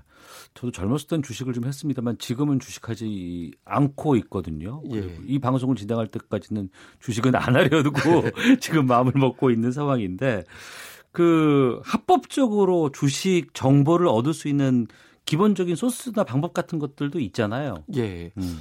우선 이제 회사에 보면 주식 담당자라는 분들이 계십니다. 그러니까 네. 이분들은 그 회사가 어떻게 돌아가는지 현재 실적이 왜 이렇게 나왔는지를 설명해 주시는 분들이거든요. 근데 대부분 이용을 안 하십니다. 음. 그러니까 그걸 이용은 안 하고 뭐 증권사 보고서 뉴스만 자꾸 보시고 투자하시거든요. 근데 예.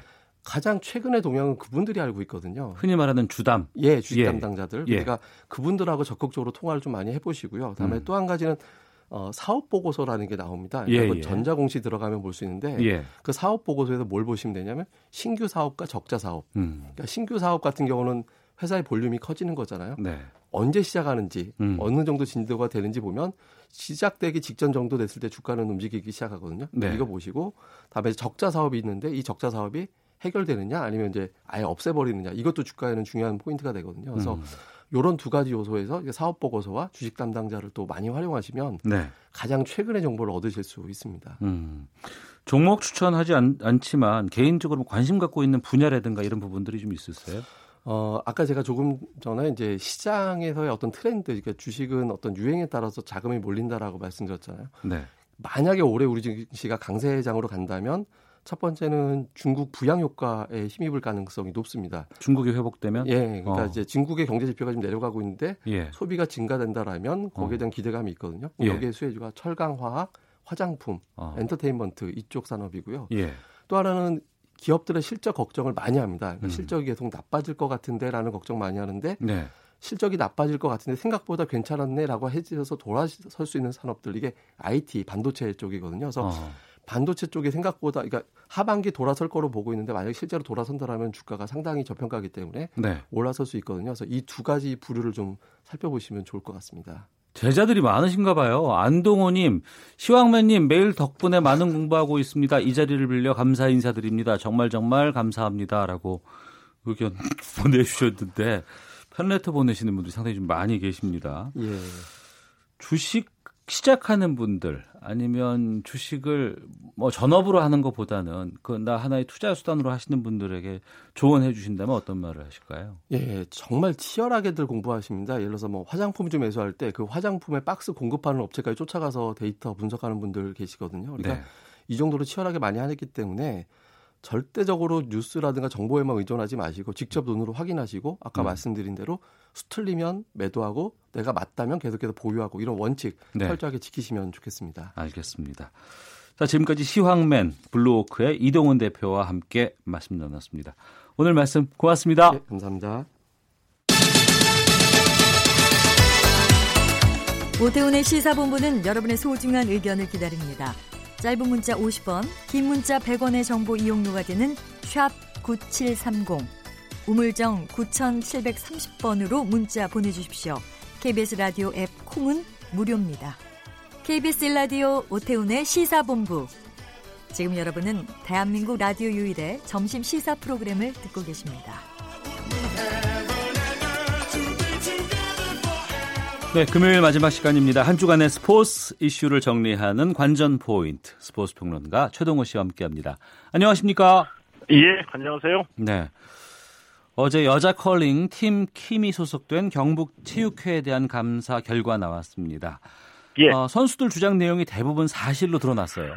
어, 예, 그렇습니다. 그 지난해 11월이었었죠. 이 선수들이 김경두 전 컬링 연맹 부회장의 이 팀킴 사유화를 폭로했었는데 예, 문체부 감사 결과 대부분이 다 이 사실로 확인이 됐습니다. 자, 우선 이 김경두 전 부회장이 후원금과 격려금, 이 포상금, 이 9,300여만 원을 선수들에게 지급하지 않았고요. 또 이 상금 규모를 축소해서 입금하는 방식으로 이 3천만 원을 횡령한 혐의도 이 드러났습니다. 해외 전지 훈련비, 국내 숙박비까지 부적절하게 이 정산을 해서 이 1,200여 원까지 또 챙긴 사실도 드러났고요. 이 폭언과 욕설, 사생활 통제 이런 인권 침해도 다 확인이 됐습니다. 이 감사 결과를 발표했던 이 강정원 문체부 체육협력관이 이렇게 얘기했는데요. 이 김경두 전 부회장이 자신의 딸과 아들, 사위, 조카 등을 부당하게 채용했고 이 팀킴을 사유화했다 이렇게 얘기했는데 이 얘기를 쉽게 말씀드리면은 네. 이 팀킴하고 의성 컬링 훈련원이 이 김경두 전 부회장의 1인 기업이었다 이렇게 볼 수도 있습니다. 예. 감사 결과 대부분이 사실로 드러났기 때문에 문체부 수사 의뢰할 방침이라면서요? 어, 예, 그렇습니다. 이거 당연히 수사 의뢰해야 될 사안이고요. 이 예. 문체부도 어, 이 김경두 전 부회장하고 이 사위인 장반석 감독도 이 경북체육회 관계자 한명 모두 이 세 명에 대해서 수사 의뢰를 할 방, 방침입니다. 이 팀팀 선수들이 이 소속사를 통해서 어제 소감을 밝혔는데 네. 아 얼마나 마음고생이 심했는지 음. 속이 후련하다 이런 표현이 들어가 있었고요. 아이고. 이 선수들은 7월에 이 국가대표 선발전이 열리는데 네. 이 국가대표 선발전에서 좋은 모습을 보여주기 위해서 최선을 다하겠다 이렇게 밝혔습니다. 예. 마음고생 그만하고 좀 선전했으면 좋겠다는 생각이 좀 들고요, 이제는. 예. 어, 동계 체전 이야기를 좀 해볼까 하는데, 태릉 국제 스케이트장에 지붕에서 물이 새는 사고가 있었고, 이 때문에 체전 경기가 차질을 빚었다면서요. 어, 예, 그렇습니다. 이 태릉 국제 스케이트장에서 동계 체전이 열리고 있거든요. 예. 그제, 예, 그제 이 지붕이 쌓인 눈이 녹아서 그냥 물이 떨어진 정도가 아니라 이 폭포수처럼 지붕에서 물이 떨어지는 그런 사고가 발생을 한 겁니다. 예. 어, 그래 이러다 보니까 이제 경기 일정이 당연히 늦춰지게 됐고요. 이제 그래서 선수들이 이밤 11시 넘어서까지 경기를 벌이는 일이 빚어, 빚어지기도 했습니다. 이 태릉 국제 스케이트장은 대한체육회 산하인 이 태릉 선수촌 운영부가 관리를 맡고 있거든요. 네. 아, 지난해 여름서부터 이 누수가 발생을 했는데 여태까지 아무런 조치를 취하지 않아서 어 취하지 않았던 것으로 밝혀졌고요. 이 문체부 관계자는 이, 비, 어, 그니까 이, 이 운영하는 이 운영부의 관계자가 네. 아, 비용이 20억 원이 넘게 들어가서 아, 임시방편으로 비닐을 씌워가지고 아, 대회에 임했다 이렇게 밝히기도 했습니다. 예. 문체부 쪽에서는 지금 어떻게 얘기가 나오고 있습니까? 어, 문, 어, 체육회 운영부 관계자의 얘기이고요. 어, 문체부에서는 아, 지난해 12월에 여보세요? 어, 최동호 평론가, 아, 전화가 끊어졌네요. 아, 다시 좀 연결토록 하겠습니다. 동계체전 경기가 지붕, 그래서 국제 스케이트장 지붕이 물이 새가지고 차질을 빚었다는 이야기 전했었고요. 어, 현재까지 체육회 운영부 관계자 쪽에서는 이 태릉 국제 스케이트장 보수하는데 20억 들고 아, 필요하다고 얘기를 했었는데 이 이야기 계속해서 좀 연결해 보도록 하겠습니다. 어, 들리세요?